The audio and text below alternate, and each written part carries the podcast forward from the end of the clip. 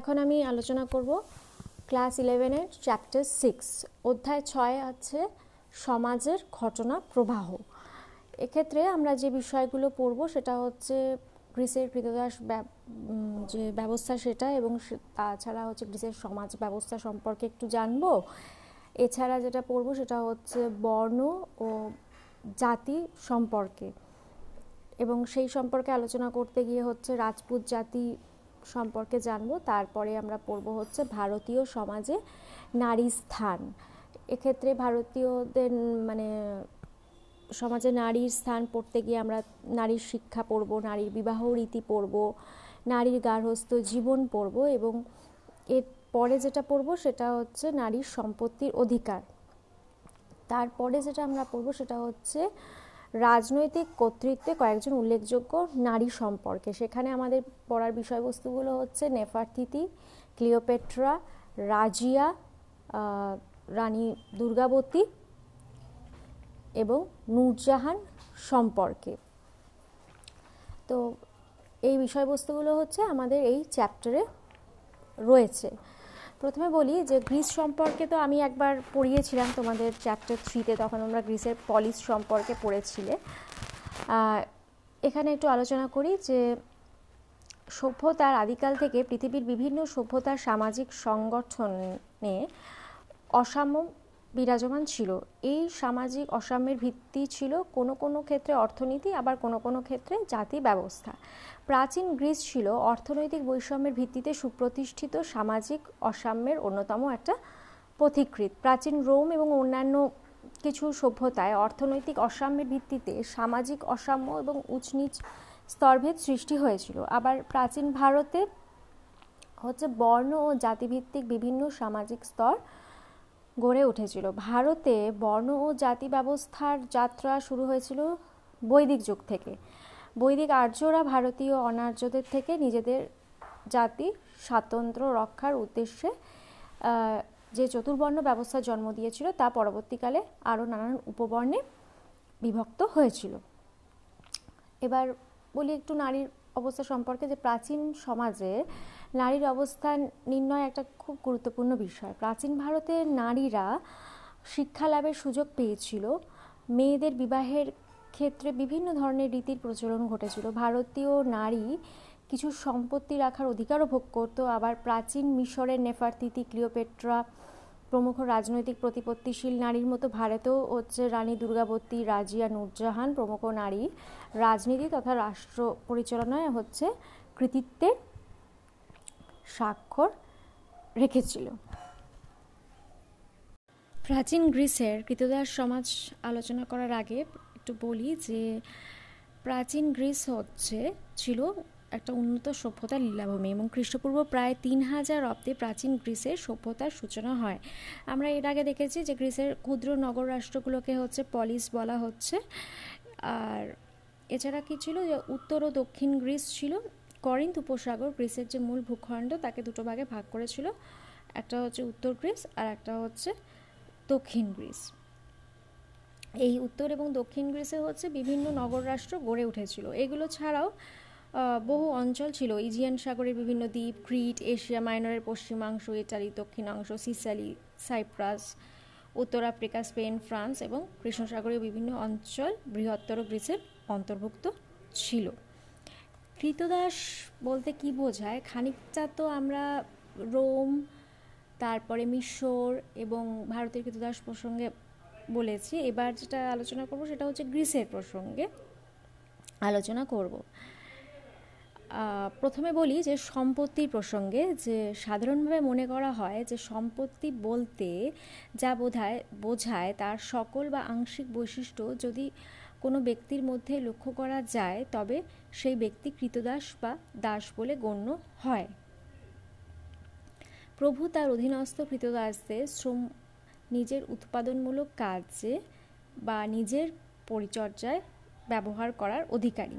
দুই হচ্ছে গবাদি পশুর তুল্য। ডিও ক্রাইস্টম মনে করেন যে গবাদি পশু যেমন প্রভুর সম্পত্তি, তেমনি কৃতদাসও হচ্ছে প্রভুর এক ধরনের সম্পত্তি। প্রভু নিজের ইচ্ছে মতো তার অধীনস্থ দাসকে কাজে লাগাতে পারে।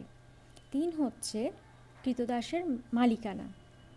প্রাচীনকালে অ্যারিস্টটলও গ্রিসের কৃতদাস প্রথাকে সমর্থন করেছিলেন এবং তিনি বলেছিলেন যে কৃতদাসের প্রভু হলো তার মালিক। প্রভুর পৃথক সত্তা থাকলেও কৃতদাসের কোনো পৃথক সত্তা বা আলাদা অস্তিত্ব নেই এবং তার মতে দাস প্রথা হলো প্রকৃতির বিধান ও দাসদের পক্ষে সেটা কল্যাণকর। তাহলে গ্রিসের বিচারে হচ্ছে সম্পত্তি, গবাদি পশু এবং কৃতদাসের মালিকানা এই তিনটে দৃষ্টিকোণ থেকে পণ্ডিতরা কৃতদাস বলতে কি বোঝায়? তার একটা অভিমত দিয়েছেন। এবার যেটা বলব সেটা হচ্ছে কৃতদাসদের উৎস সম্পর্কে। গ্রিসে কৃতদাসদের সৃষ্টি হয়েছিল বিভিন্ন পদ্ধতিতে। প্রথম যেটা, সেটা হচ্ছে যুদ্ধবন্দী। সে দেশের কৃতদাসদের একটা বড় অংশ আছে যুদ্ধবন্দীদের মধ্যে থেকে। শত্রুপক্ষের পরাজিত সৈন্য, তার স্ত্রী ও সন্তানদের বন্দি করে গ্রিসের সেনাপতিরা সে দেশের দাস ব্যবসায়ীদের কাছে বিক্রি করে দিত। দুই হচ্ছে জলদস্যুদের আক্রমণ। গ্রিসের জলদস্যুরা বিদেশিদের জাহাজ আক্রমণ করে বা সমুদ্রের উপকূলবর্তী অঞ্চল থেকে লোকজন ধরে এনে দাসবাজারে বিক্রি করত। তিন হলো অপহরণ। অনেক সময় শিশুদের অপহরণ করে কৃতদাস হিসেবে বিক্রি করে দেওয়া হতো। চার হলো ঋণ, ঋণী ব্যক্তি। প্রভুর ঋণ পরিশোধ করতে যে ব্যক্তি অক্ষম সে ব্যক্তিকে কৃতদাস হিসেবে বিক্রি করে দেওয়ার প্রথা ছিল। পাঁচ হলো জন্মসূত্র। কৃতদাসদের সন্তান সন্ততি জন্মসূত্রে কৃতদাসে পরিণত হতো। কোনো কোনো ক্ষেত্রে পিতামাতা দারিদ্রের কারণে তাদের সন্তানদের কৃতদাস হিসেবে বিক্রি করে দিত। ছয় হচ্ছে কৃতদাস আমদানি। আবার যুদ্ধবন্দী কৃতদাসদের সংখ্যা গ্রিসের চাহিদার তুলনায় খুবই কম ছিল বলে Thrace, Illyria, Thessaly, Scythia, Lydia, Syria, মিশর আরব প্রভৃতি দেশ থেকে প্রচুর সংখ্যক দাস গ্রিসে আমদানি করা হতো। সাত হচ্ছে অন্যান্য কৃতদাস এছাড়া স্পার্টা, হেলট, থেসালিতে হচ্ছে পেনেস্টাই, সিসিলিতে কাইলি রিলি, ক্রিটে, ক্লারোটাই ইত্যাদি ছিল এক ধরনের দাস। তবে এরা ক্রয় বিক্রয়ের মাধ্যমে দাসে পরিণত হয়নি বল হয়নি, হয়েছিল ভাগ্য বিপর্যয়ের মাধ্যমে। গ্রিসে তাহলে কৃতদাস বলতে কী বোঝাচ্ছে সেটা পড়লাম, তারপর কৃতদাসদের কীভাবে সৃষ্টি হচ্ছে বা কৃতদাসদের উৎস সম্পর্কে সাতটা পয়েন্ট পড়লাম। এবং এরপর যেটা পড়ব সেটা হচ্ছে দাস বাজার সম্পর্কে। এর আগেও আমরা মিশর, রোম, ভারতের ক্ষেত্রে দাস বাজার দেখেছি। তো প্রথমে আসা যাক দাস ব্যবসা প্রসঙ্গে। গ্রিসে দাস ব্যবসা হচ্ছে একটা গুরুত্বপূর্ণ পেশা হিসেবে আত্মপ্রকাশ করেছিল। দাস ক্রয় বিক্রয়ের জন্য বিভিন্ন নগর রাষ্ট্রে বহু দাস বাজার গড়ে উঠেছিল। সর্বপ্রথম কিয়স এবং পরবর্তীকালে এথেন্স, করিন্থ টেলস ডেলস, ইজিনা এবং অন্যান্য রাষ্ট্রে দাস বাজার প্রতিষ্ঠিত হয়। দুই হচ্ছে বাজারে কৃতদাস উপস্থাপন। দাস বাজারে বিক্রির জন্য হাজির করা কৃতদাসদের যাবতীয় বিবরণ একটা কাগজে লিখে তা তার গলায় ঝুলিয়ে দেওয়া হতো। এই বিবরণে দাসের বয়স, দেশ, তার নিরোগ শরীর প্রভৃতির উল্লেখ থাকতো। ক্রেতা কেনার আগে দাসটার মাংসপেশি টিপে দেখত এবং দৈহিক শক্তি, সহ্য ক্ষমতা প্রভৃতি পরীক্ষা করত। তিন হচ্ছে কৃতদাসদের মূল্য। গ্রিসের সাধারণ দাসদের দাম খুব বেশি ছিল না। একশো আটষট্টি ড্রাকমাই দিয়ে একজন কৃতদাস এবং একশো সাতচল্লিশ পয়েন্ট পাঁচ ড্রাকমাই দিয়ে একজন কৃতদাসই কেনা যেত। এবং সেই সময় ক্রোয়া বলেছিলেন যে একজন কারিগর তার বার্ষিক আয়ের অর্ধাংশ দিয়ে একজন দাস ক্রয় করতে পারত। এবার আমি আলোচনা করব গ্রিসের কৃতদাসদের কর্মে নিয়োগ সম্পর্কে। মানে তারা হচ্ছে প্রভুদের কী কী কাজে তাদেরকে নিয়োগ করা হতো? যেমন তারা হচ্ছে প্রভুদের গৃহকাজ, ব্যবসা বাণিজ্য, শিল্প উৎপাদন, কৃষিকাজ এইসব বিভিন্ন কাজেই তারা নিযুক্ত হতো। গৃহকাজের ক্ষেত্রে বলি যে কোনো কোনো ধনী পরিবারের গৃহকাজে পঞ্চাশ জন পর্যন্ত কৃতদাস নিযুক্ত থাকতো।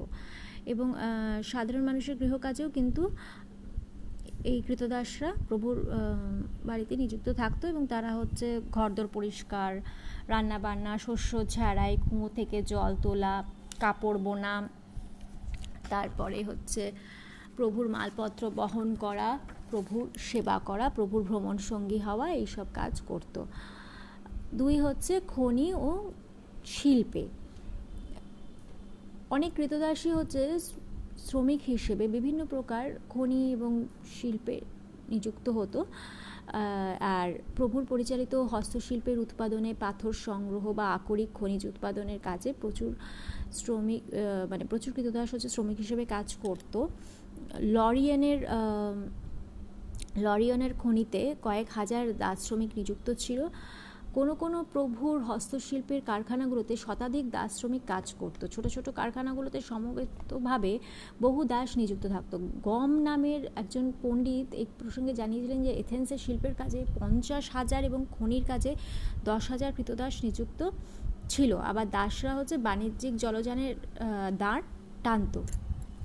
তিন হচ্ছে ভাড়াটে ও বন্ধকে কৃতদাস হিসেবে। প্রভু তার অধীনস্থ কৃতদাসকে ভাড়া খাটিয়ে যথেষ্টই আয় করত। এবং এথেন্সের বিভিন্ন খনিতে কিন্তু এরকম কৃতদাস শ্রমিকরা ভাড়া খাটত। আর ভাড়াটে কৃতদাসরা স্বাধীন নাগরিক ও বিদেশিদের সঙ্গে মিলিতভাবেই শ্রমিকের কাজে নিযুক্ত থাকতো। দুই হচ্ছে বন্ধক। বন্ধকি ব্যবসার ক্ষেত্রেও কৃতদাসদের ব্যবহার করা হতো। ঋণ গ্রহিতা ঋণ পরিশোধ করতে না পারা পর্যন্ত তার কৃতদাস বন্ধকি হিসেবে ঋণদাতার অধীনে কাজ করত। চার হলো কৃষিকাজ।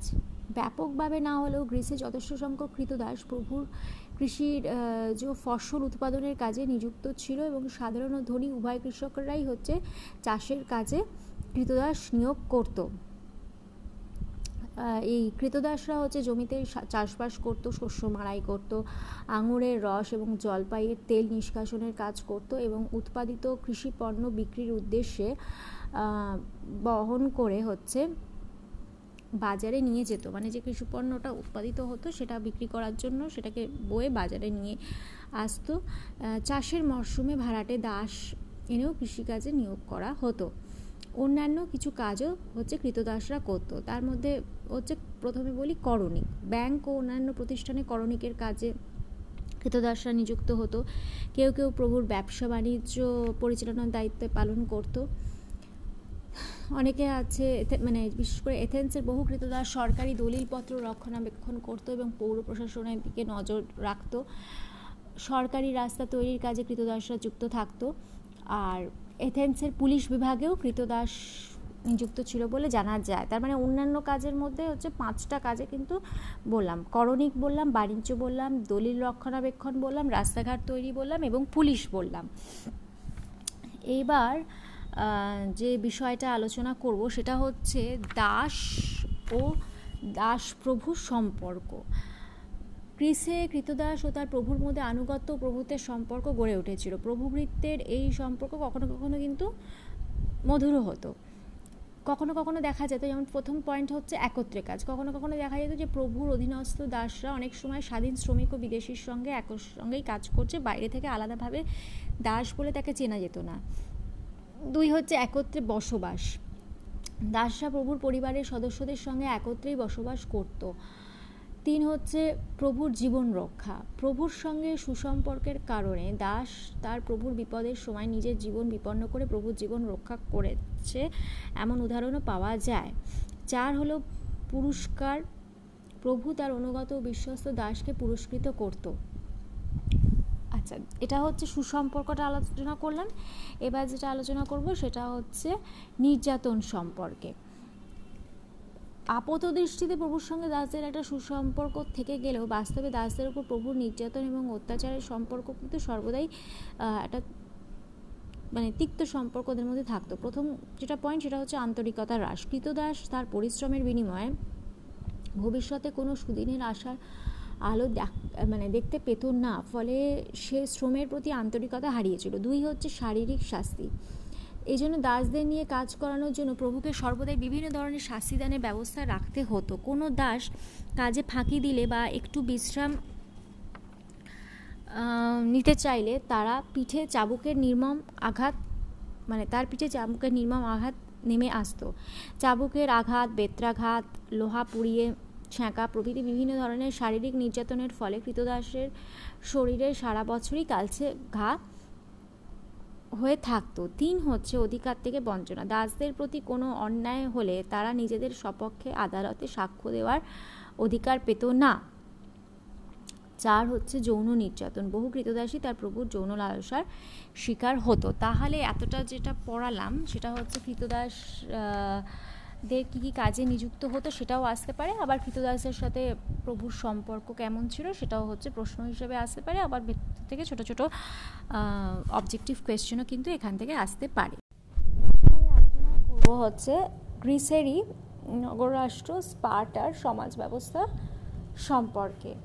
প্রথমে বলি যে প্রাচীন গ্রিসের বিভিন্ন পলিস বা নগর রাষ্ট্রগুলোর মধ্যে স্পার্টা ছিল হচ্ছে একটা অন্যতম গুরুত্বপূর্ণ নগর রাষ্ট্র এবং পাঁচটা গ্রাম নিয়ে গড়ে ওঠা এই ক্ষুদ্র নগর রাষ্ট্রের প্রধান বৈশিষ্ট্য ছিল তাদের রণনৈপুণ্য এবং সামাজিক শৃঙ্খলা। স্পার্টার সামাজিক কাঠামো অন্যান্য গ্রিক নগরগুলোর থেকে কিন্তু সম্পূর্ণ আলাদা ছিল। এখানকার সমাজ প্রধানত তিনটে স্তরে বিভক্ত ছিল। স্প্যাট্রিয়ট নামে স্বাধীন নাগরিক, হেলট নামে কৃতদাস এবং পেরিয়কয় নামে অর্ধ স্বাধীন প্রজা। প্রথমে আসা যাক স্প্যাট্রিয়ট বা স্বাধীন নাগরিকের আলোচনা প্রসঙ্গে। সেক্ষেত্রে ওদের একটা নাগরিকত্ব লাভের একটা শর্ত ছিল, যেটা কি স্পার্টা ছিল একটা অভিজাততান্ত্রিক নগর রাষ্ট্র। এখানকার নাগরিকত্ব লাভের প্রধান শর্ত ছিল নিজের মালিকানায় জমি থাকা। এছাড়া সাধারণ ভোজনালয়ের জন্য অর্থ প্রদানের সামর্থ্য এবং যৌবনের সামরিক শিক্ষা গ্রহণ ছিল নাগরিকত্ব লাভের একটা অন্যতম শর্ত। তাই স্বাভাবিকভাবেই স্পার্টায় নাগরিকত্ব লাভের সুযোগ গণতান্ত্রিক এথেন্সের চেয়ে কম ছিল। দুই হচ্ছে নারীদের অনাগরিকত্ব। এছাড়া নারীরা সে দেশের নাগরিকত্ব পেত না। এর ফলে স্পার্টায় নাগরিকের সংখ্যা হেলট ও পেরিয়কয়দের তুলনায় কম ছিল। তিন হচ্ছে নাগরিকের সংখ্যা। চারশো আশি খ্রিস্টপূর্বাব্দে স্পার্টায় যেখানে আট হাজার নাগরিক ছিল, তিনশো একাত্তর খ্রিস্টপূর্বাব্দে কিন্তু সেই সংখ্যাটা এক হাজারে নেমে এসেছিল। এই যে নাগরিক ছিল, এই নাগরিকদের পেশা কী ছিল? না, সৈনিক হিসেবে কাজ করাই ছিল। নাগরিকদের একমাত্র পেশা প্রচুর ভূসম্পত্তির মালিক। এই নাগরিকরা হেলটদের নিয়ে তাদের জমি চাষ করত।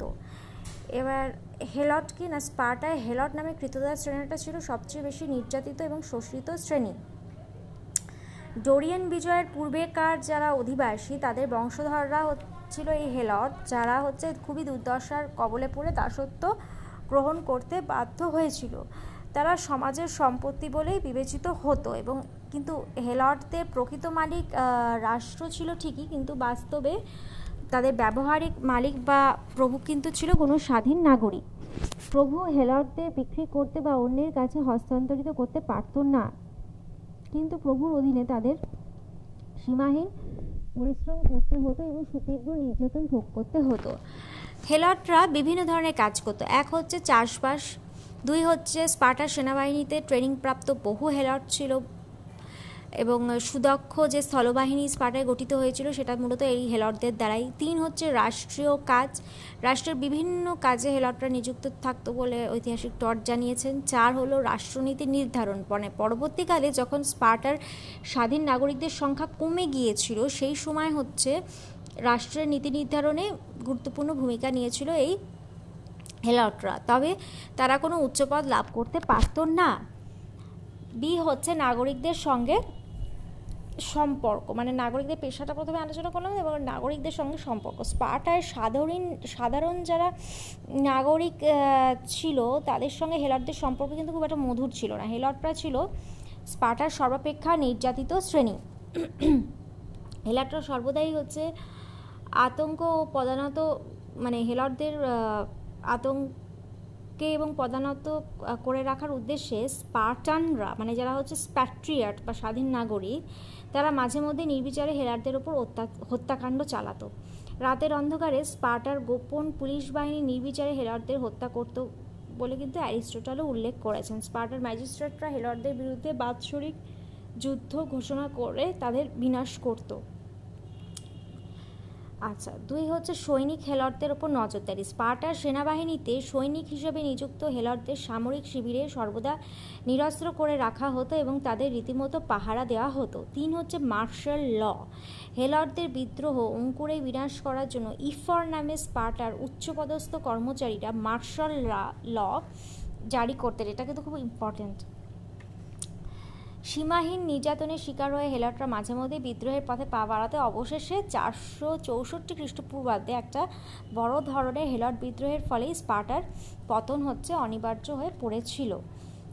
এবারে যেটা আলোচনা করব সেটা হচ্ছে পেরিওকয় সম্পর্কে। পেরিওকয় যেটা বললাম যে বংশগতভাবে গ্রিক ও গ্রিক জাতিভুক্ত স্পার্টার পেরিওকয় শ্রেণির সামাজিক ও রাজনৈতিক অবস্থান ছিল সেখানকার স্বাধীন নাগরিক এবং হেলটদের মধ্যবর্তী স্তরে মানে যেটা বলেছিলাম, অর্ধস্বাধীন প্রজরা।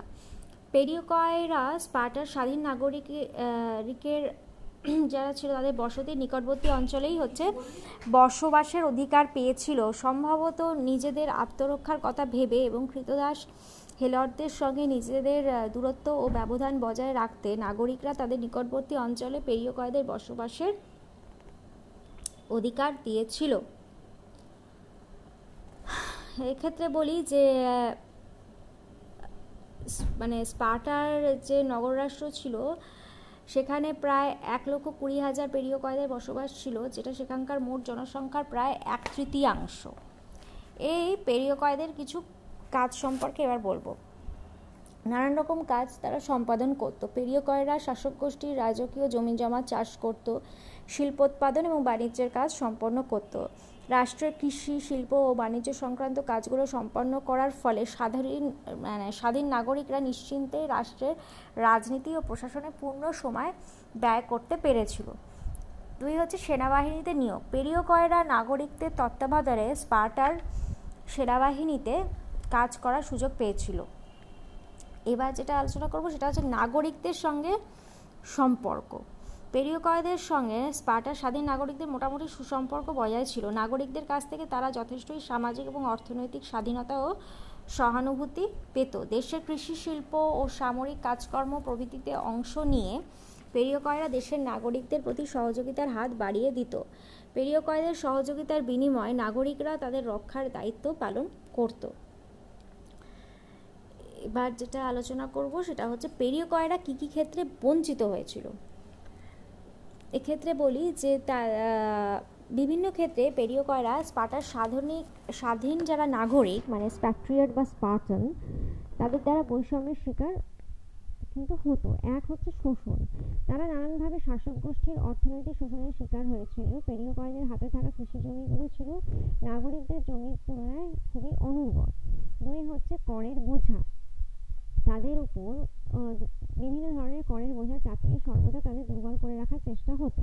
তিন হচ্ছে অধিকার বঞ্চিত। তারা স্পার্টার রাজনৈতিকভাবে স্বাধীনতা এবং গণতান্ত্রিক অধিকার থেকে বঞ্চিত ছিল। চার হলো সামাজিক সম্পর্কহীনতা। স্পার্টার স্বাধীন নাগরিকদের সঙ্গে পেরিয়করদের কোনো সামাজিক সম্পর্ক গড়ে ওঠেনি। তারা নাগরিকদের সঙ্গে বৈবাহিক সম্পর্ক স্থাপন করতে পারত না।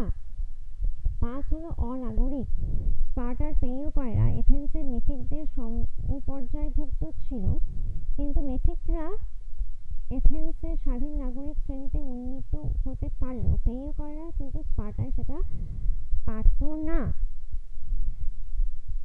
এক্ষেত্রে বলি যে, তা সত্ত্বেও পেরিয়কয়রা কিন্তু স্পার্টানদের বিরুদ্ধে বিদ্রোহের পথে পা বাড়ায় নি তাহলে যেটা বললাম সেটা হচ্ছে এখান থেকে অবজেক্টিভ কোয়েশ্চেনও যেমন আসতে পারে, তেমন হচ্ছে স্পার্টার সমাজ ব্যবস্থার হেলট বা পেরিওকয় বা স্প্যাট্রিয়ট বা স্পার্টানদের সম্বন্ধে কি জানো, এভাবেও কিন্তু কোয়েশ্চেন আসতে পারে।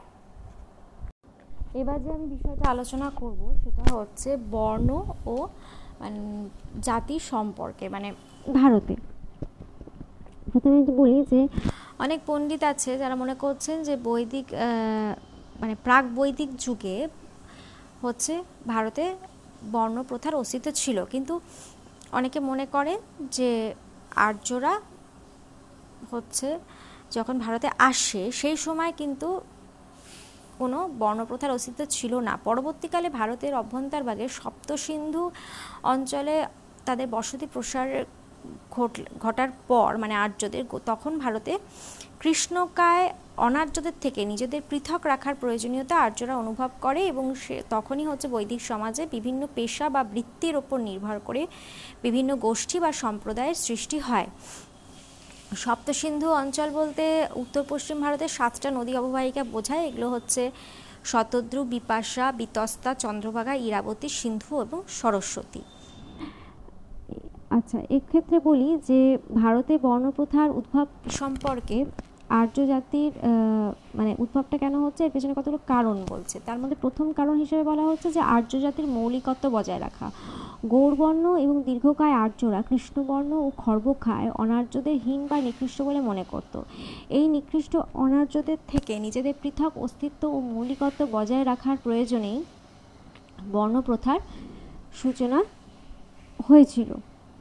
আর দুই হচ্ছে শ্রম বিভাজনের প্রয়োজনীয়তা। অনার্যদের বিরুদ্ধে ধারাবাহিক সংঘর্ষের মাধ্যমে আর্যরা ভারতের অভ্যন্তরে বসতির প্রসার ঘটাতে সক্ষম হয়েছিল। সারাদিন সংঘর্ষ বা চূড়ান্ত বা যুদ্ধে যুদ্ধে ব্যস্ত থাকার ফলে কোনো একক আর্য পুরুষের পক্ষে কিন্তু কৃষি, শিল্প, বাণিজ্য প্রভৃতি বিভিন্ন ধরনের কাজে নিযুক্ত থাকা সম্ভব ছিল না। ফলে সমাজে বংশানুক্রমিক শ্রম বিভাজন এবং বিভিন্ন পেশার সূত্রপাত ঘটে।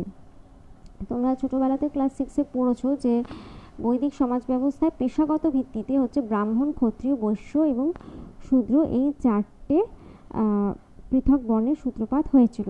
ঋগ্বেদের দশম মণ্ডলের পুরুষ সূক্তের একটা শ্লোকে বলা হয়েছিল যে আদি পুরুষ ব্রহ্মার মুখমণ্ডল থেকে ব্রাহ্মণ, বাহুদয় থেকে ক্ষত্রিয় উরুদেশ থেকে বৈশ্য এবং চরণ যুগল থেকে হচ্ছে শূদ্রের উৎপত্তি ঘটেছে। এবং এই যে আর্যরা, তারা বলতো ব্রাহ্মণ ক্ষত্রিয় বৈশ্য এই তিনটে বর্ণে বিভক্ত হয় এবং অনার্যরা হচ্ছে শূদ্র বলে পরিচিত হয়। আর উৎপত্তি অনুসারে ব্রাহ্মণদের স্থান বোঝাই যাচ্ছে সবার উপরে এবং শূদ্রদের স্থান ছিল হচ্ছে সবার নিচে। চতুর্বর্ণ কাঠামোর বাইরেও কিন্তু বহু অস্পৃশ্য মানুষ বাস করত। তারা মুচির পেশা, ম্যাথরের পেশা এবং অন্যান্য নিম্ন পেশায় নিযুক্ত ছিল। এরা সমাজের পঞ্চম শ্রেণি বলে পরিচিত হতো। তাহলে কথাটা কি বললাম? যে চতুর্বর্ণ কাঠামোর বাইরেও বহু অস্পৃশ্য মানুষ বাস করত। তারা মুচির পেশা, ম্যাথরের পেশা এবং অন্যান্য নিম্ন পেশায় নিযুক্ত ছিল। এরা সমাজে পঞ্চম শ্রেণি বলে বিবেচিত হতো। চতুর্বর্ণের পেশা সম্পর্কে এবার একটু আলোচনা করি। ব্রাহ্মণদের কি পেশা ছিল না? বর্ণশ্রেষ্ঠ ব্রাহ্মণদের কাজ ছিল যার যাগযজ্ঞ পূজা অর্চনা এবং অধ্যয়ন অধ্যাপনা করা। দুই হলো ক্ষত্রিয়। ক্ষত্রিয়দের কাজ ছিল দেশ শাসন ও দেশ রক্ষা করা। তিন হচ্ছে বৈশ্য। বৈশ্যদের কাজ ছিল ব্যবসা বাণিজ্য, কৃষি ও পশুপালন করা এবং শূদ্র শূদ্রদের মানে চার নম্বর হচ্ছে শূদ্র। শূদ্রদের কাজ ছিল উপরোক্ত তিন শ্রেণির সেবা করা। ভৃত্য, কায়িক, শ্রমজীবী ও কৃষকরা ছিল শূদ্র বর্ণের অন্তর্ভুক্ত। ব্রাহ্মণ, ক্ষত্রিয় ও বৈশ্যরা উপবৃত ধারণ করতেন এবং এই সংস্কারকে তাদের দ্বিতীয় জন্ম বলে মনে করা হতো। মানে ব্রাহ্মণ, ক্ষত্রিয় এবং বৈশ্যরা উপবৃত মানে পৈতে তারা ধারণ করতেন এবং এই যে সংস্কার সেটাকে তাদের দ্বিতীয় জন্ম বলে মনে করা হতো। মানে এই জন্য তাদেরকে দ্বিজ বলা হতো। এবার যেটা পড়ব সেটা হচ্ছে ভারতে জাতি প্রথার উদ্ভব সম্পর্কে বিতর্ক। তাহলে এতক্ষণ যেটা আমরা জানলাম, এখান থেকে জানলাম? যে ভারতে বর্ণপ্রথার উদ্ভব কী কারণে হচ্ছে চতুর্বর্ণ কী কী পুরুষ কী বলা হয়েছে, এবং চতুর্বর্ণের যে কাজ সম্পর্কে জানতে পারছি, পঞ্চম শ্রেণি কি জানতে পারছি, এবং দ্বিজ কি জানতে পারছি, এখান থেকে এগুলো হচ্ছে অবজেক্টিভ কোয়েশ্চেন হিসেবে আসতে পারে। ভারতে জাতি প্রথার উদ্ভব সম্পর্কে বিভিন্ন বিতর্ক রয়েছে। যেমন এই যে চারটে চতুর্বর্ণ প্রথা ছিল, কালের সঙ্গে সঙ্গে কালের নিয়মে পূর্বতন চতুর্বর্ণ প্রথায় নানান রকম সংমিশ্রণ দেখা যায় এবং বিভিন্ন নতুন মিশ্র বর্ণের সৃষ্টি হয়। এই বর্ণপ্রথা থেকেই হচ্ছে কবে জাতি প্রথার উত্থান ঘটে। জাতি ব্যবস্থার সূচনা সম্পর্কে কিছু বিতর্ক রয়েছে। জাতি ব্যবস্থার সূচনা ঋগ যুগে সেটা নিয়ে এবার একটু বলব। কোনো কোনো ইতিহাসবিদ মনে করেন যে ঋগ্বৈদিক যুগে শুরু থেকে আর্য সমাজে জাতি প্রথার অস্তিত্ব ছিল। এবং এই যে চারটি জাতির উৎপত্তি কথা সে প্রসঙ্গে বলা হয়েছে। তাদের মতে কর্ম ও পেশার ভিত্তিতে নয়, আর্য সমাজে জন্মসূত্রে বর্ণ বা জাতির অবস্থান সুনির্দিষ্ট হয়েছিল। এই বিচারে ঋগ্বৈদিক যুগে চারটে বর্ণ প্রকৃতপক্ষে জন্মসূত্রে চারটে জাতি হয়ে ওঠে। এই চারটে জাতি এবং পরবর্তীকালে আরও বহু জাতি সৃষ্টি হয়। দুই হলো জাতি ব্যবস্থার সূচনা পরবর্তী বৈদিক যুগে। কোনো কোনো ইতিহাসবিদ পুরুষ সূক্তের সৃষ্টিতত্ত্বকে অনেক কল্পনা ব্যাখ্যা করে বৈদিক সমাজে জাতিভেদ প্রথার প্রচলন ঘটেছিল আরও পরে। তারা বলছেন এবং তাদের মতে কি এক হচ্ছে সামাজিক সম্পর্ক। বৈদিক যুগে বিভিন্ন বর্ণের মধ্যে সামাজিক সম্পর্ক ছিল। তাদের মধ্যে মেলামেশা বা বৈবাহিক সম্পর্ক স্থাপনে কোনো নিষেধাজ্ঞা ছিল না।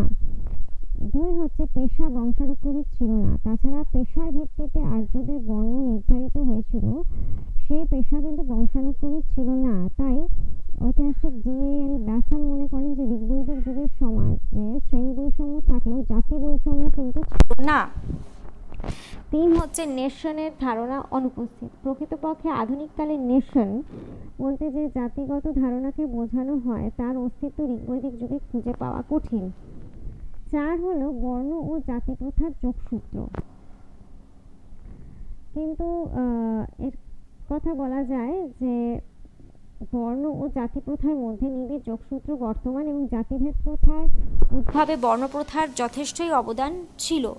পরবর্তী বৈদিক যুগে পূর্ব ভারতে আর্য বসতির প্রসার ঘটতে থাকলে সমাজে নানান জটিলতা দেখা যায়। তখন অর্থাৎ যজুর্বেদের যুগে হচ্ছে সমাজে জাতিভেদ প্রথা সুস্পষ্ট হয়ে ওঠে বলে অধিকাংশ ঐতিহাসিক মনে করেন। এক্ষেত্রে বলি যে, প্রাচীন ভারতে কোনো কোনো মানে কোন কোন উপাদান বা বিষয়গুলো জাতিভেদ প্রথার উদ্ভবে সাহায্য করেছিল সে সম্পর্কে বিভিন্ন পণ্ডিত বিভিন্ন ব্যাখ্যা দিয়েছেন। প্রথম হচ্ছে বর্ণপ্রথার ভূমিকা। ভারতে জাতিভেদ প্রথার উদ্ভব সম্পর্কে ঐতিহাসিকগণ মনে করেন যে ঋগ্বৈদিক সমাজে পেশাগত ভিত্তিতে যে বর্ণপ্রথার উদ্ভব ঘটেছিল, পরবর্তীকালে তা থেকেই জাতিভেদ প্রথার উদ্ভব ঘটেছে। ঐতিহাসিক দিদি কোশাম্বি মনে করেন যে ঋগ্বৈদিক যুগের পরবর্তীকালে আর্য সমাজের বিভিন্ন উপজাতিগুলো ভেঙে পড়তে থাকে এবং তখনই হচ্ছে জাতিভেদ প্রথার আত্মপ্রকাশ ঘটে। এসব নিহার রঞ্জন রায়ও কিন্তু এই প্রসঙ্গে লিখেছেন এবং তিনি বলেছেন যে স্তর উপস্তর থেকেই হচ্ছে ভারতে জাতিভেদ প্রথার উদ্ভব ঘটেছে।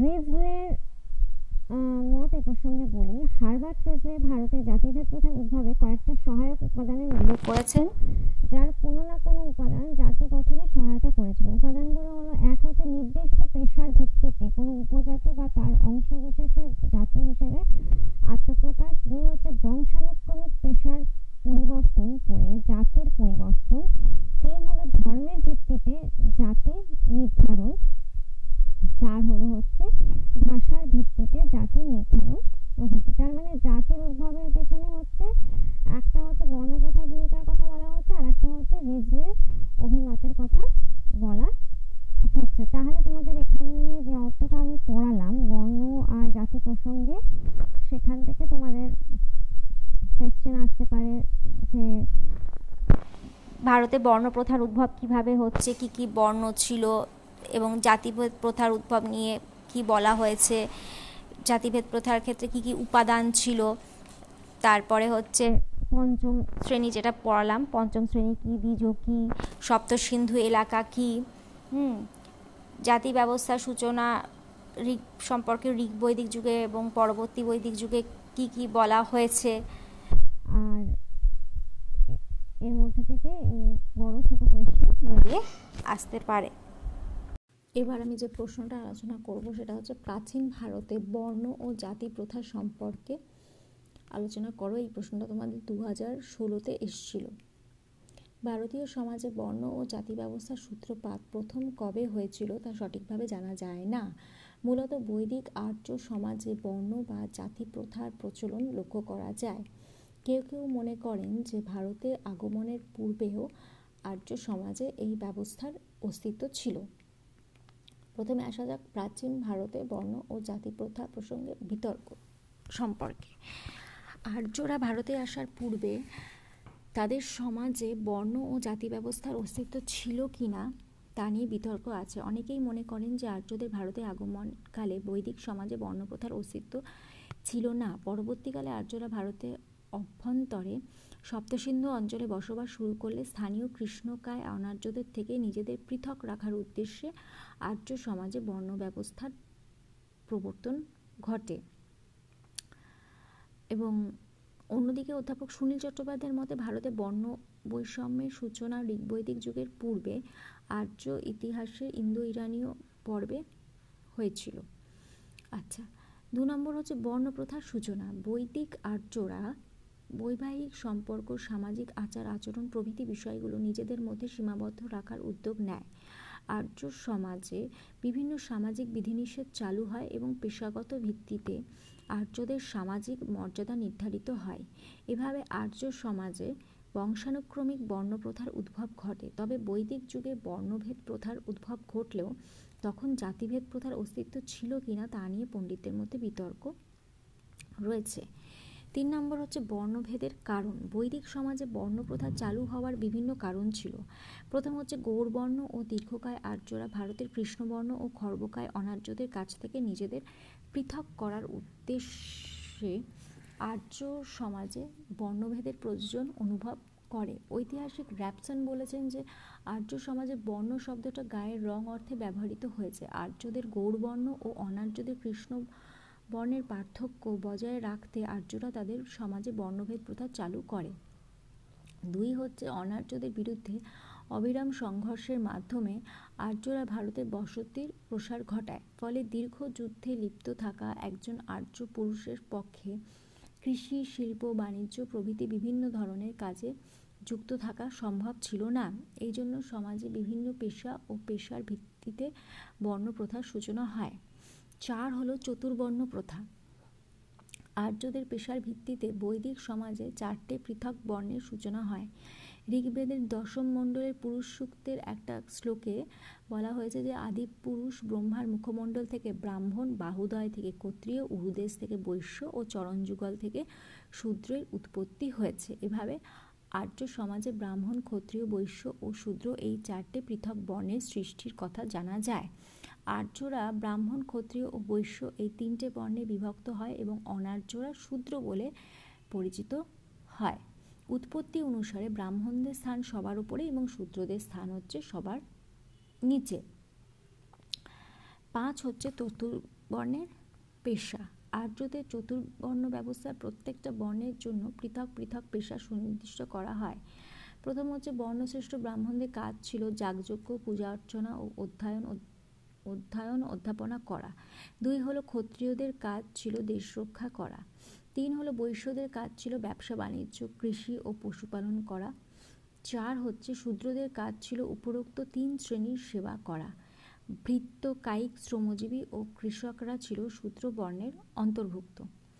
ছয় হলো ঋগ বৈদিক যুগে জাতি প্রথা। পরবর্তীকালে বৈদিক সমাজে মানুষ আরও নতুন নতুন পেশার সঙ্গে যুক্ত হলে পূর্বতন চতুর্বর্ণ প্রথায় নানান সংমিশ্রণের মাধ্যমে বিভিন্ন নতুন মিশ্র বর্ণের সৃষ্টি হয়। এই সময় থেকে বর্ণপ্রথা ক্রমে জাতি প্রথার দিকে অগ্রসর হতে থাকে। কেউ কেউ মনে করেন যে ঋগ বৈদিক যুগেই আর্য সমাজে জাতিভেদ প্রথার সূচনা হয়। কেননা কোনো বর্ণের সন্তান জন্মগতভাবে তার পূর্বপুরুষের বর্ণই গ্রহণ করত এভাবে চারটে বর্ণক্রমে চারটে জাতিতে পরিণত হয়। সাত হচ্ছে যজুর্বেদের যুগে জাতি প্রথা। ডিএল ডিএএল ব্যাসাম মনে করেন যে, ঋগ্বৈদিক যুগের সমাজে শ্রেণি বৈষম্য থাকলেও জাতি বৈষম্য ছিল না, তবে বর্ণ ও জাতিভেদ প্রথার মধ্যে যোগসূত্র বর্তমান এবং জাতিভেদ প্রথার উদ্ভবে বর্ণ প্রথার যথেষ্টই হচ্ছে একটা গুরুত্ব ছিল। মানে কি বলছে? বর্ণ এবং জাতিভেদ প্রথার মধ্যে একটা যোগসূত্র রয়েছে এবং জাতিভেদ প্রথার উদ্ভবে বর্ণ প্রথারও যথেষ্ট গুরুত্ব ছিল।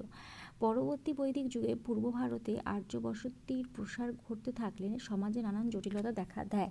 তখন আর্য পরবর্তী বৈদিক যুগের সমাজে জাতি প্রথা সুস্পষ্ট হয়ে ওঠে বলে অধিকাংশ ঐতিহাসিক মনে করেন। আট হচ্ছে জাতি প্রথার উপাদান। পণ্ডিতগণ মনে করেন যে ঋগ্বৈদিক সমাজে পেশাগত ভিত্তিতে যে বর্ণ প্রথার উদ্ভব ঘটেছিল পরবর্তীকালে, তা থেকেই জাতিভেদ প্রথার উদ্ভব ঘটে। ঐতিহাসিক ডক্টর ডিডি কোশাম্বি মনে করেন যে ঋগ্বৈদিক যুগের পরবর্তীকালে আর্য সমাজের বিভিন্ন উপজাতি প্রথা ভেঙে পড়তে থাকে এবং তখনই হচ্ছে জাতি প্রথার আত্মপ্রকাশ ঘটে।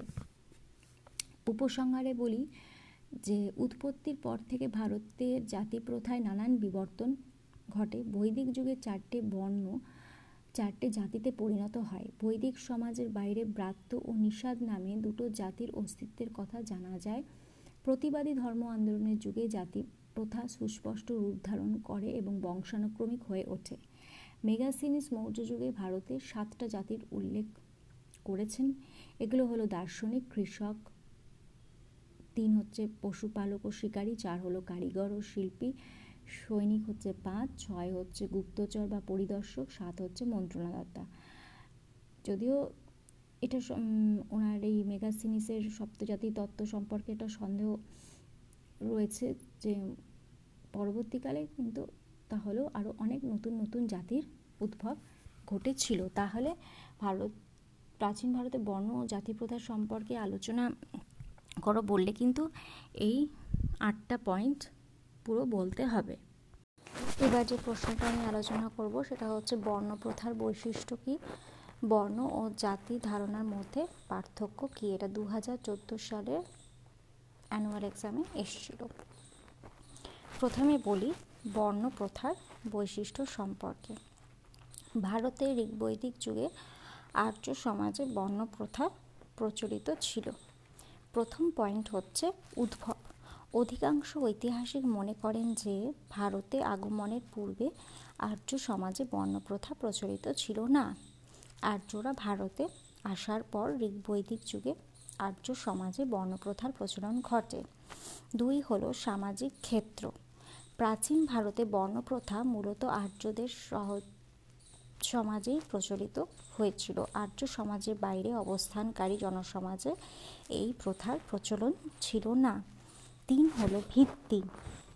বৈদিক বর্ণ প্রথা মূলত বৃত্তি বা কাজের ওপর ভিত্তি করে গড়ে উঠেছিল। যাগযজ্ঞ, পূজা অর্চনা, পেশার সঙ্গে যুক্ত মানুষ, ব্রাহ্মণ, দেশশাসক ও যোদ্ধারা, ক্ষত্রিয়, ব্যবসায়ীরা, বৈশ্য এবং উপরোক্ত তিন বর্গ বর্ণকে সেবাদানকারীরা শূদ্র বলে পরিচিত হতো।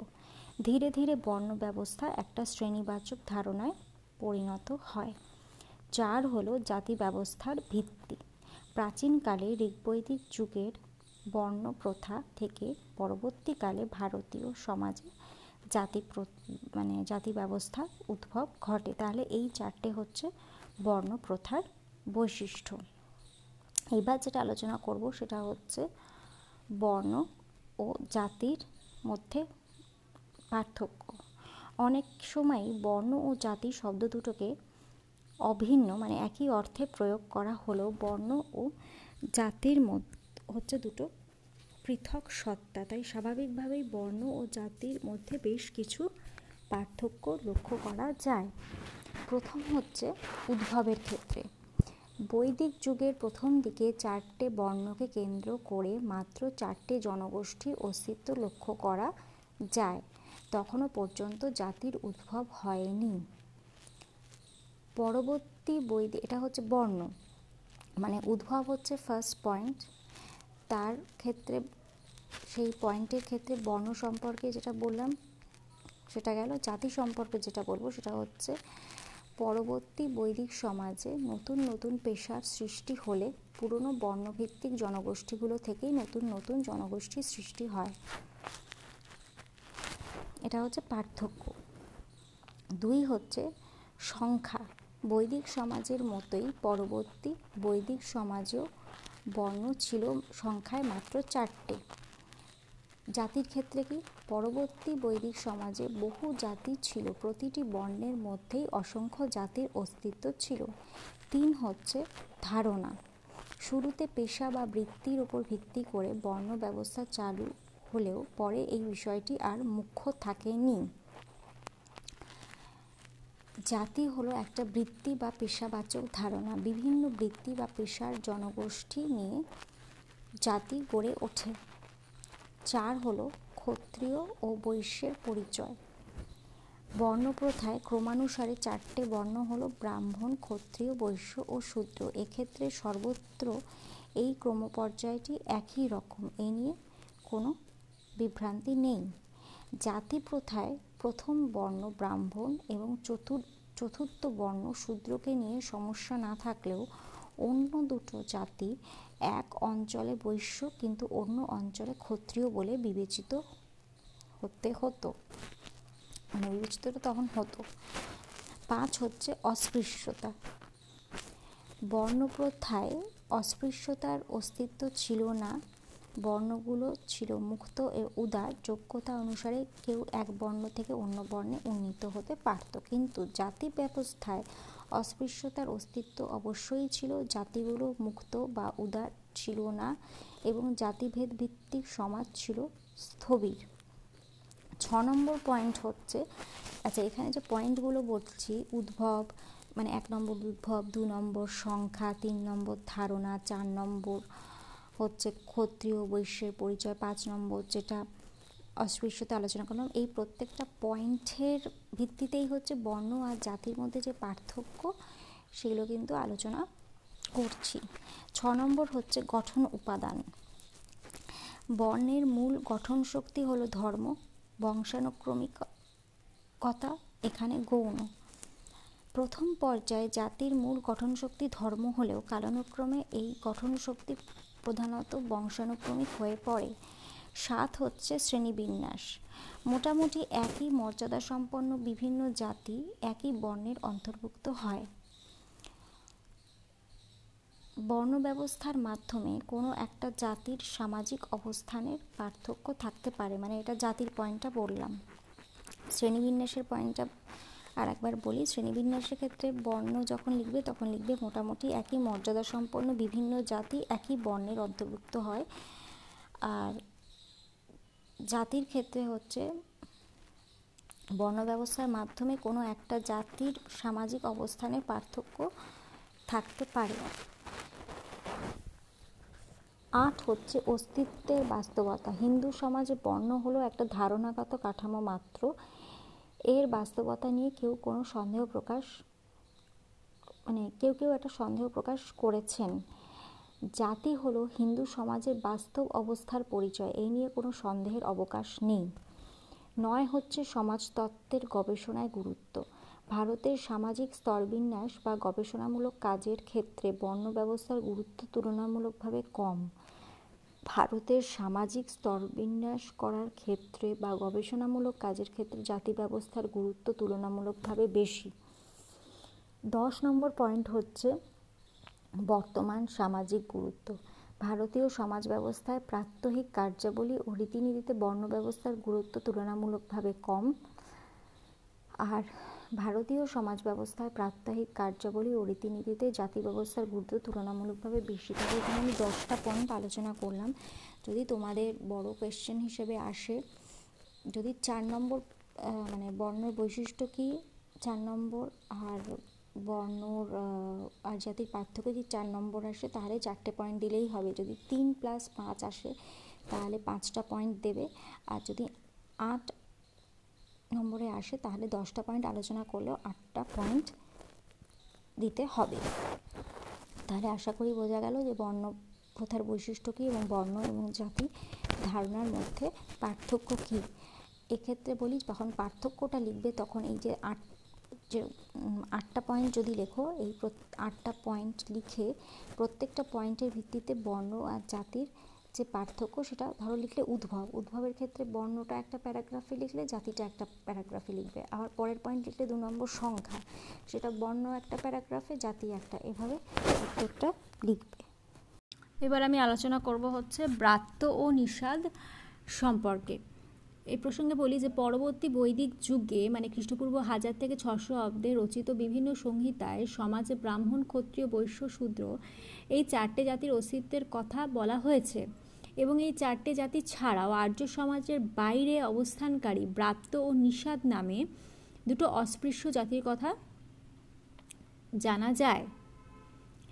অথর্ববেদ শতপথ ব্রাহ্মণ প্রভৃতিতেও এদের উল্লেখ রয়েছে। পরবর্তী বৈদিক যুগে এবং আরও পরবর্তীকালে এই দুটো জাতির স্থান শূদ্রদের চেয়েও নিচে নেমে গেছে এবং তখন তারা চণ্ডাল নামে পরিচিত হয়েছে। ব্রাত্য প্রসঙ্গে বলি যে, কেউ কেউ মনে করেন যে, ব্রাত শব্দটা থেকে ব্রাত্য শব্দটার উৎপত্তি হয়েছে। ব্রাত শব্দের অর্থ হলো দল। ডক্টর হেমচন্দ্র রায়চৌধুরীর মতে, ব্রাত্যরা সম্ভবত ব্রাহ্মণ্য, ধর্ম, বহির্ভূত, আর্য ছিল। তবে তারা বেদের বা ব্রাহ্মণ ধর্মের বিধিবিধান মানত না বা কোনো যজ্ঞানুষ্ঠান পালন করত না। তারা শৈব ধর্মের অনুগামী ছিল।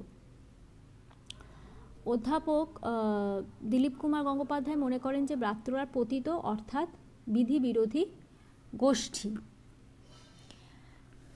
কৃষিকে জীবিকা হিসেবে গ্রহণ না করে তারা আর্যদের আদি পেশা, পশুপালন এবং যাযাবর জীবনধারাকেই হচ্ছে গ্রহণ করেছিল। তারা সারা বছর ধরে পশুর পাল চড়িয়ে এক স্থান থেকে অন্য স্থানে ঘুরে বেড়াতো। এক্ষেত্রে বলি যে, এই যে দিলীপ কুমার গঙ্গোপাধ্যায়, উনি লিখেছেন যে, ব্রাত্য কথাটা ব্রত শব্দ থেকে উৎপন্ন হয়েছে এবং ব্রত থেকে পতিত যেটা বললাম এক্ষুনি, যে পতিত বিধি বিধি বিরোধী গোষ্ঠী, এই অর্থে হচ্ছে ব্রাত্য। তারা প্রাকৃত ভাষায় কথা বলতো মানে ব্রাত্যরা। আর জীবিকাটা তো এখন বললামই, যে ব্রাত্য জাতিগোষ্ঠীর মানুষ আর্যদের মতো কৃষিকে জীবিকা হিসেবে গ্রহণ করে গ্রামে বাস করতো না। আর্যদের আদিবৃত্তি পশুপালনকে তারা জীবিকা হিসেবে গ্রহণ করে যাযাবর জীবনযাপন করত এবং পশুর পাল নিয়ে তারা হচ্ছে দিনের পর দিন এক স্থান থেকে অন্য স্থানে ঘুরে বেড়াতো। এদের ধর্মভাবনা সম্পর্কে বলি যে ব্রাত্যরা ব্রাহ্মণ্য ধর্মের যোগ্যানুষ্ঠান পালন করতো না। তারা বেদের প্রতি শ্রদ্ধাশীল ছিল না বা ব্রাহ্মণ্য ধর্মের বিধিবিধান মানত না। তবে ইচ্ছা করলে ব্রাহ্মণ্য ধর্মের নির্দিষ্ট আচার অনুষ্ঠান পালন করে তারাও ব্রাহ্মণ সম্প্রদায়ভুক্ত হতে পারত, ধর্মের দিক দিয়ে তারা কিন্তু ছিল শৈব। এই প্রত্যেকটা কথাই আমি আরও আরেকবার করে বলে রাখলাম কারণ অনেক সময় কিন্তু এই ব্রাত্য সম্পর্কে আসে কোয়েশ্চেন এবার বলব হচ্ছে নিষাদ সম্পর্কে। বৈদিক যুগের অপর একটা জাতি নিষাদরা ছিল হচ্ছে অনার্য। নিষাদরা গ্রামাঞ্চলে বা বন জঙ্গলে বসবাস করত। বর্তমানকালের ভিল উপজাতি গোষ্ঠীকে বৈদিক যুগের নিষাদ জাতির সঙ্গে অভিন্ন বলে হচ্ছে কোনো কোনো ঐতিহাসিকরা মনে করেছেন।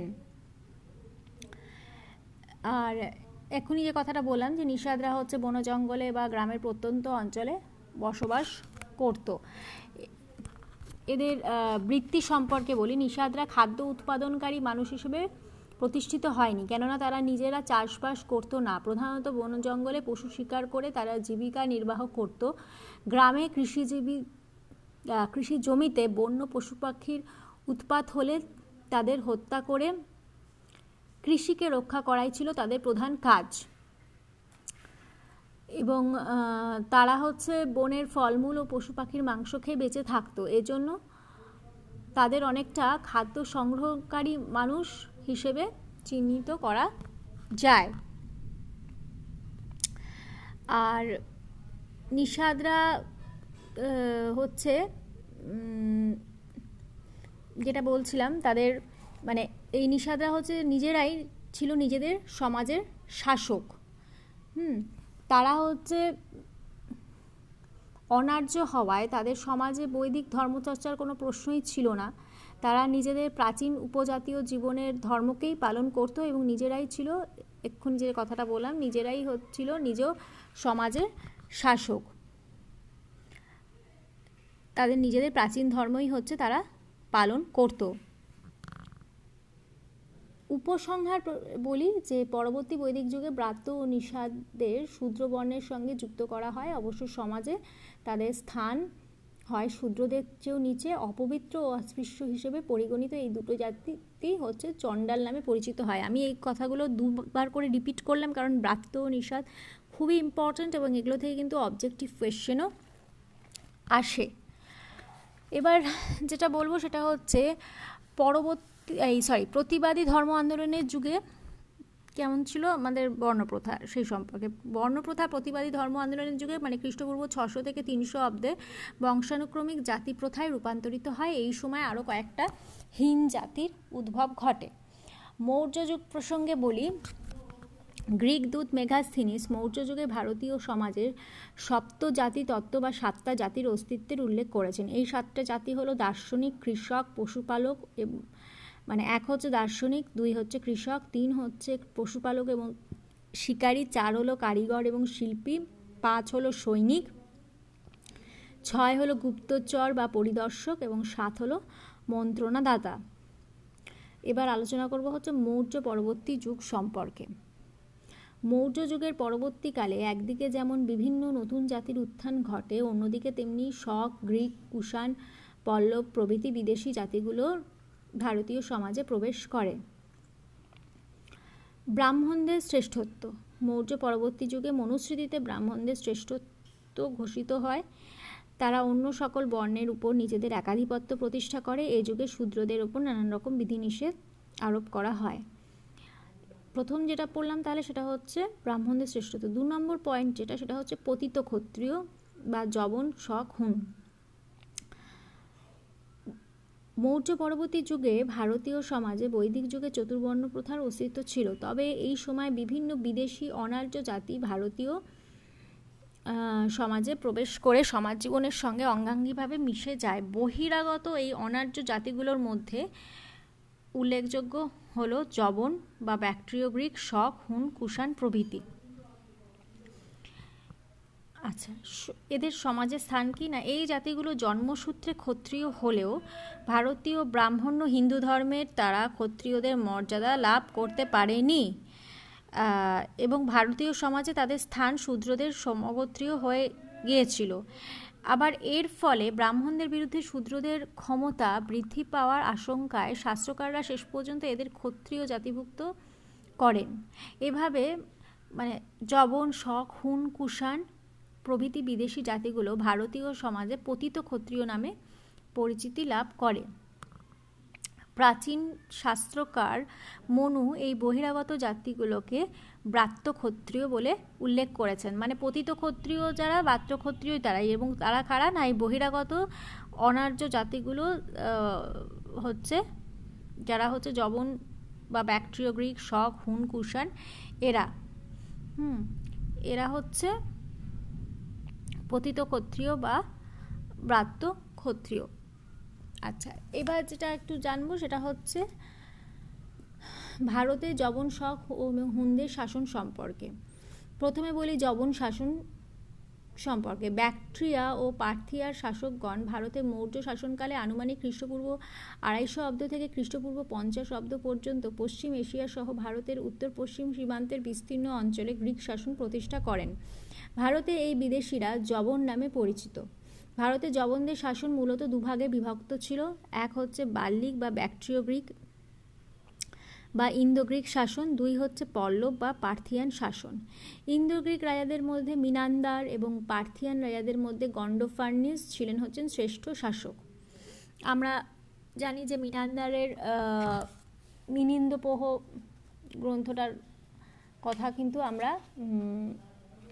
মানে ছোটোবেলায় তোমাদের ক্লাস সিক্সে একবার পড়িয়েও ছিলাম এবং ওনার যেটা একটা উল্লেখযোগ্য গ্রন্থ, সেটা আমরা জানি। শক শাসন সম্পর্কে বলি আচ্ছা এই যে এক্ষুনি বললাম মিলিন্দ পো এই ব্যাকট্রিয় গ্রিক রাজা মিনান্দার এবং বৌদ্ধ ভিক্ষু নাগসেনের মধ্যে যে দার্শনিক তত্ত্বের কথোপকথন পালি ভাষায় যে গ্রন্থে আলোচিত হয়েছে সেটাই হচ্ছে মিলিন্দ পোহ এবং এটা হচ্ছে প্রাচীন ভারতের ইতিহাস চর্চার একটা অত্যন্ত গুরুত্বপূর্ণ উপাদান।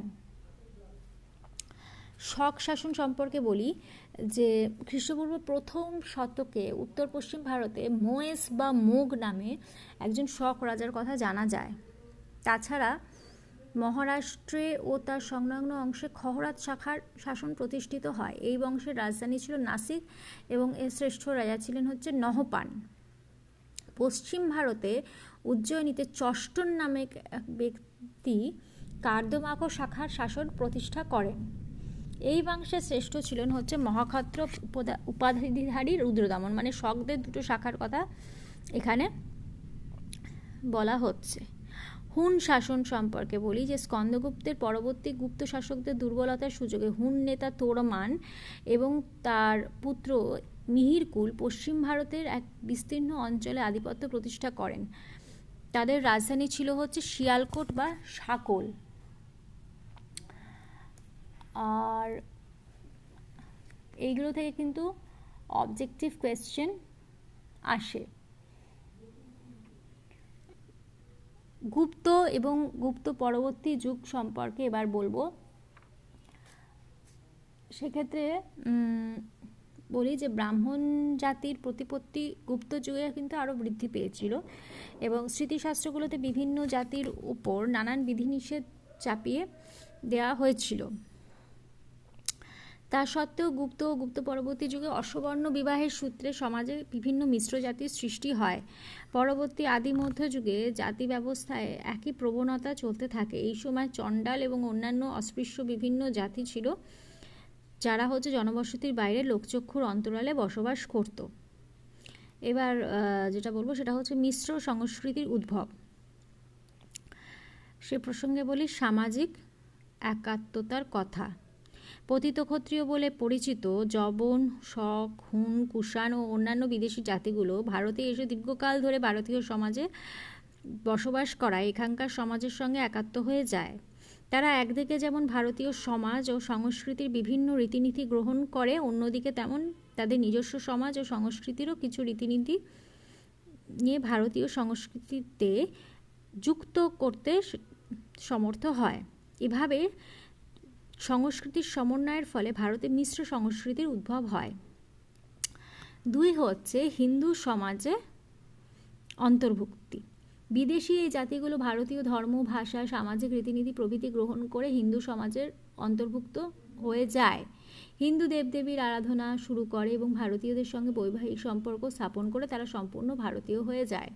তিন হচ্ছে সাংস্কৃতিক সমন্বয়। ব্যাকট্রিয় গ্রিক রাজা মিনান্দার ও কুষাণ সম্রাট কনিষ্ক এদেশের বৌদ্ধ ধর্ম গ্রহণ করেন। মিনান্দার ও তার বৌদ্ধ ভিক্ষু নাকসেনের মধ্যে যে দার্শনিক তত্ত্ব, যেটা আমি খানিক্ষণ আগেই বলেছি, আলোচিত হয় তা পালি ভাষায় রচিত মিলিন্দ পহ গ্রন্থে হচ্ছে সংকলিত আছে।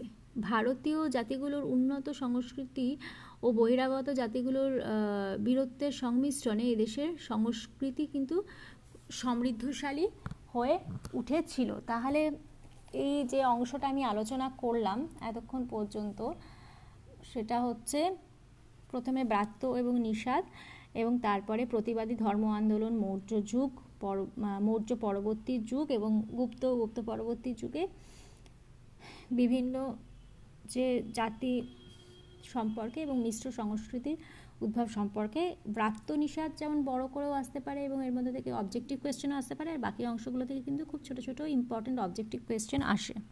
এবার আমি আলোচনা করব হচ্ছে রাজপুত জাতির উৎপত্তি সংক্রান্ত যে বিতর্ক বা মতবাদ রয়েছে সেগুলো সম্পর্কে, এবং সেটা তোমাদের দু হাজার পনেরোতে কোয়েশ্চেনটা এসছিল। প্রথমে বলি যে রাজপুত্র শব্দটির অপভ্রংশ রূপ হলো রাজপুত। সাতশো বারো খ্রিস্টাব্দ থেকে এগারোশো বিরানব্বই খ্রিস্টাব্দ পর্যন্ত সময়কালকে ভারতের ইতিহাসে রাজপুত যুগ বলে কথাটা কি বললাম? সাতশো বারো খ্রিস্টাব্দ থেকে এগারোশো বিরানব্বই খ্রিস্টাব্দ পর্যন্ত সময়কালকে ভারতের ইতিহাসে রাজপুত যুগ বলে অভিহিত করা হয়। এই সময়ের মধ্যে উত্তর ভারতের বিভিন্ন রাজপুত রাজবংশের উত্থান ঘটে। রাজপুত জাতির উৎপত্তি সম্পর্কে বিভিন্ন পণ্ডিত এবং ইতিহাসবিদ বিভিন্ন দৃষ্টিকোণ দিয়ে ব্যাখ্যা করেছেন। প্রথমে হচ্ছে বানুভট্টর অভিমত। হর্ষবর্ধনের সভাকবি বানুভট্টের মতে, রাজপুতরা ছিল সূর্য বা চন্দ্র বংশজাত। তার মতে উচ্চবংশীয় ক্ষত্রিয় সন্তানরাই রাজপুত নামে পরিচিত ছিল। দুই হচ্ছে অগ্নিকুল মতবাদ। ব্রাহ্মণ কবি চাঁদ বরদাই তার পৃথ্বীরাজ রাস কাব্যে উল্লেখ করেছেন যে বশিষ্ঠ মুনি অর্বুদাঞ্চল মানে বর্তমানের মাউন্ট আবু নামের পাহাড়ি বনাঞ্চল যেটা সেখানে, চোদ্দ দিন ধরে যজ্ঞ করে বীর যোদ্ধার জন্মের জন্য প্রার্থনা করেন। তার যজ্ঞের আগুন থেকে প্রতিহার চৌহান, পারমার, চালুক্য, কলচুরি, সোলাঙ্কি প্রভৃতি রাজপুত বীরের জন্ম হয়। এই বীরদের থেকে বিভিন্ন রাজপুত জাতির উৎপত্তি হয়েছে। এই মতবাদ হচ্ছে অগ্নিকুল মতবাদ নামে পরিচিত বলা মানে এই অগ্নিকুল তত্ত্বকে কিন্তু আধুনিককালের ঐতিহাসিকরা অবাস্তব এবং ভিত্তিহীন বলে মনে করেন। এবার যেটা বলব সেটা হচ্ছে কর্নেল টডের মত। ব্রিটিশ ইতিহাসবিদ কর্নেল টড তার the Annals and Antiquities of Rajasthan গ্রন্থে বলেছেন যে, ভারতে অনুপ্রবেশকারী বহিরাগত শক হুন, কুষাণ, গুর্জর প্রভৃতি জাতি দীর্ঘকাল ধরে ভারতে বসবাস করে এবং ভারতীয় নারীদের বিবাহ করে ভারতীয় সমাজের অঙ্গীভূত হয়ে যায়। এই বৈবাহিক সম্পর্কের ফলে যে সন্তানরা জন্মগ্রহণ করে তারা ছিল বীরত্বে পরিপূর্ণ। এরাই রাজপুত নামে পরিচিত। উইলিয়াম কুক, ডক্টর ভান্ডারকর প্রমুখ পণ্ডিত মনে করেন যে, বহিরাগত শখ, হুন, গুর্জর প্রভৃতি জাতি থেকেই ভারতে রাজপুত জাতির উৎপত্তি হয়েছে। ডক্টর ভিনসেন্ট স্মিথের মত সম্পর্কে এবার বলব। ডক্টর স্মিথ রাজপুতদের আর্য জাতির বংশধর বলে মনে করেন না। তিনি উল্লেখ করেছেন যে সতীদাহ জহরব্রত সূর্য, আরাধনা প্রভৃতি আর্য রীতিনীতিগুলো রাজপুতরা পালন করত বলে অনেকে রাজপুতদের আর্য বলে মনে করেন। কিন্তু আর্যদের এই প্রথাগুলো অধিকাংশ ভারতীয় সমাজে সুদূর অতীত থেকেই প্রচলিত ছিল, রাজপুতরা তা গ্রহণ করেছে মাত্র। ডক্টর স্মিথ রাজপুতদের একটা মিশ্র জাতি বলে মনে করেন। পাঁচ হচ্ছে গৌরীশঙ্কর, হীরাচাঁদ, ওঝার মত। পণ্ডিত জি এইচ ওঝা তার হিস্ট্রি অফ রাজপুতানা গ্রন্থে বলেছেন যে, রাজপুতরা খাঁটি আর্য সন্তান এবং তারা বহিরাগত জাতি থেকে উৎপত্তি লাভ করেনি।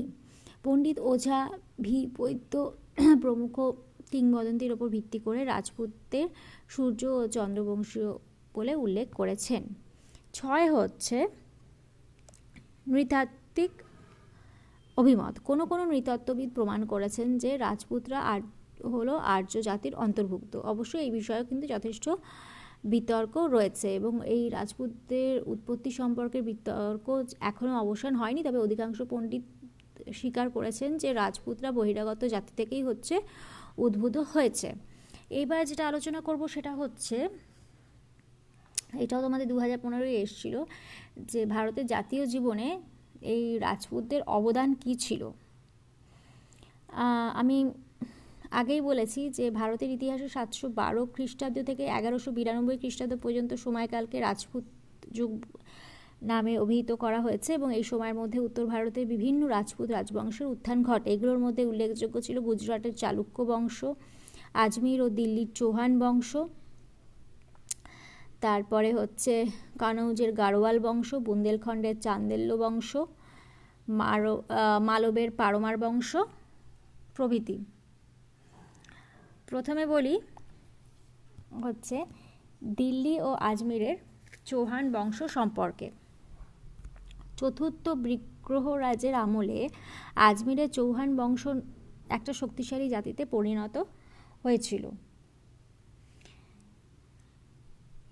তিনি দিল্লি, পূর্ব পাঞ্জাব, দক্ষিণ রাজপুতানা প্রভৃতি অঞ্চল জয় করে চৌহান আধিপত্যের প্রসার ঘটান। এই বংশের শেষ শাসক তৃতীয় পৃথ্বীরাজ কালিঞ্জর আনহিলবার রোহিলখণ্ড প্রভৃতি অঞ্চল জয় করেন। তিনি এগারোশো একানব্বই খ্রিস্টাব্দে তরাইনের প্রথম যুদ্ধে গজনীর মোহাম্মদ ঘুরির আক্রমণ প্রতিহত করলেও এগারোশো বিরানব্বই খ্রিস্টাব্দে তরাইনের দ্বিতীয় যুদ্ধে তার কাছে পরাজিত হন। তারপরে হচ্ছে গুজরাটের চালুক্য বংশ। ভারতে রাজপুত রাজবংশগুলোর মধ্যে অন্যতম ছিল গুজরাটের চালুক্য বংশ। এদের রাজধানী ছিল আনহিলওয়ার। চালুক্যগণ আজমিরের চৌহানদের সঙ্গে দীর্ঘ সংগ্রামে লিপ্ত থাকার পরে তাদের শক্তি হ্রাস পায়। এই বংশের শ্রেষ্ঠ রাজা ছিলেন হচ্ছে জয়সিংহ।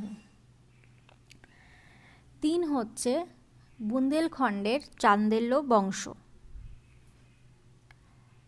যশবর্মন সরি তিন হচ্ছে কনৌজের গাড়ওয়াল বংশ।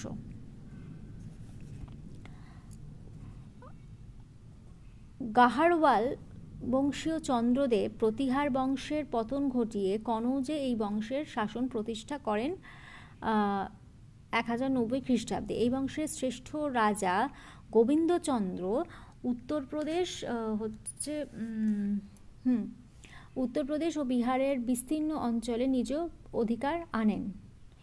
গাহারওয়াল গাহারওয়াল যেটা মানে গাহারওয়াল বংশের শেষ রাজা জয়চন্দ্র গজনীর মোহাম্মদ ঘুরির হাতে পরাজিত এবং নিহত হন এগারোশো আটানব্বই খ্রিস্টাব্দে। তারপরে যেটা চার নম্বর, সেটা হচ্ছে চান্দেল্য বংশ, বুন্দেলখণ্ডের। যশবর্মন খ্রিস্টীয় নবম শতকে বুন্দেলখণ্ডের চান্দল্য বংশের প্রতিষ্ঠা করেন। তিনি দিল্লির চৌহান বংশীয় পৃথ্বীরাজকে পরাজিত করেন। এই বংশের উল্লেখযোগ্য শক্তিশালী রাজা ছিলেন পরমার পরমাদেব এবং শেষ রাজা ছিলেন হচ্ছে পেরমাল বা পেরামল। তাহলে কি বললাম যে এই বংশের শক্তিশালী রাজা ছিলেন হচ্ছে পরমাদ দেব এবং শেষ রাজা ছিলেন হচ্ছে পেরামল। চালনেল্য বংশীয় রাজাদের আমলে নির্মিত খাজুরাহ স্থাপত্য সুষমামণ্ডিত মন্দিরগুলো শিল্প রসিকদের মনে আজও কিন্তু বিস্ময় সৃষ্টি করে। এরপর হচ্ছে চেদি বংশ। খ্রিস্টীয় দশম শতকে গোদাবরী ও নর্মদা নদীর মধ্যবর্তী অঞ্চলে রাজা লক্ষণ চেদি মানে বংশের হচ্ছে প্রতিষ্ঠা করেন। তাহলে কি কথাটা বললাম? খ্রিস্টীয় দশম শতকে গোদাবরী এবং নর্মদা নদীর মধ্যবর্তী অঞ্চলে রাজা লক্ষণ চেদি রাজবংশের প্রতিষ্ঠা করেন। অবশ্য পরবর্তীকালে পারমার নামে অপর একটা রাজপুত বংশ চেদিদের রাজ্য অধিকার করে নেয়। এবার হচ্ছে মালবের পারমার বংশ। খ্রিস্টীয় একাদশ শতকে প্রতিহার ও চেদি রাজ্যের উপর পারমার বংশের শাসন প্রতিষ্ঠিত হয়। এই বংশের শ্রেষ্ঠ রাজা ছিলেন ভোজ তিনি ছিলেন সুদক্ষ যোদ্ধা, সুশাসক এবং সংস্কৃতির অনুরাগী। এই ক্ষেত্রে বলি যে ভোজ ধারা হ্যাঁ মানে তিনি কিন্তু একটা সংস্কৃত বিদ্যালয় প্রতিষ্ঠা করেন এবং ভোজ নামে একটা হ্রদও খনন করেন মানে রাজা ভোজ। তারপরে যেটা, সেটা হচ্ছে কলচুরি এবং সোলাঙ্কি বংশ মানে সাত নম্বর। তাহলে উপরের যে রাজপুত শক্তিগুলো ছাড়াও, উপরের আমরা আলোচনা করলাম চৌহান বংশ, চালুক্য বংশ, গাহারওয়াল বংশ, চান্দেল্য বংশ, চেদি বংশ, পারমার বংশ, সেগুলো ছাড়াও হচ্ছে আরও ক্ষুদ্র ক্ষুদ্র রাজপুত শক্তির অস্তিত্ব ছিল। এদের মধ্যে ছিল হচ্ছে মধ্যপ্রদেশের জব্বলপুরের কলচুরি বংশ, রাজস্থানের কাথিয়াবাড়ের সোলাঙ্কি বংশ। আর চেরি বংশের কথা তো আমি আগেই উল্লেখ করেছি।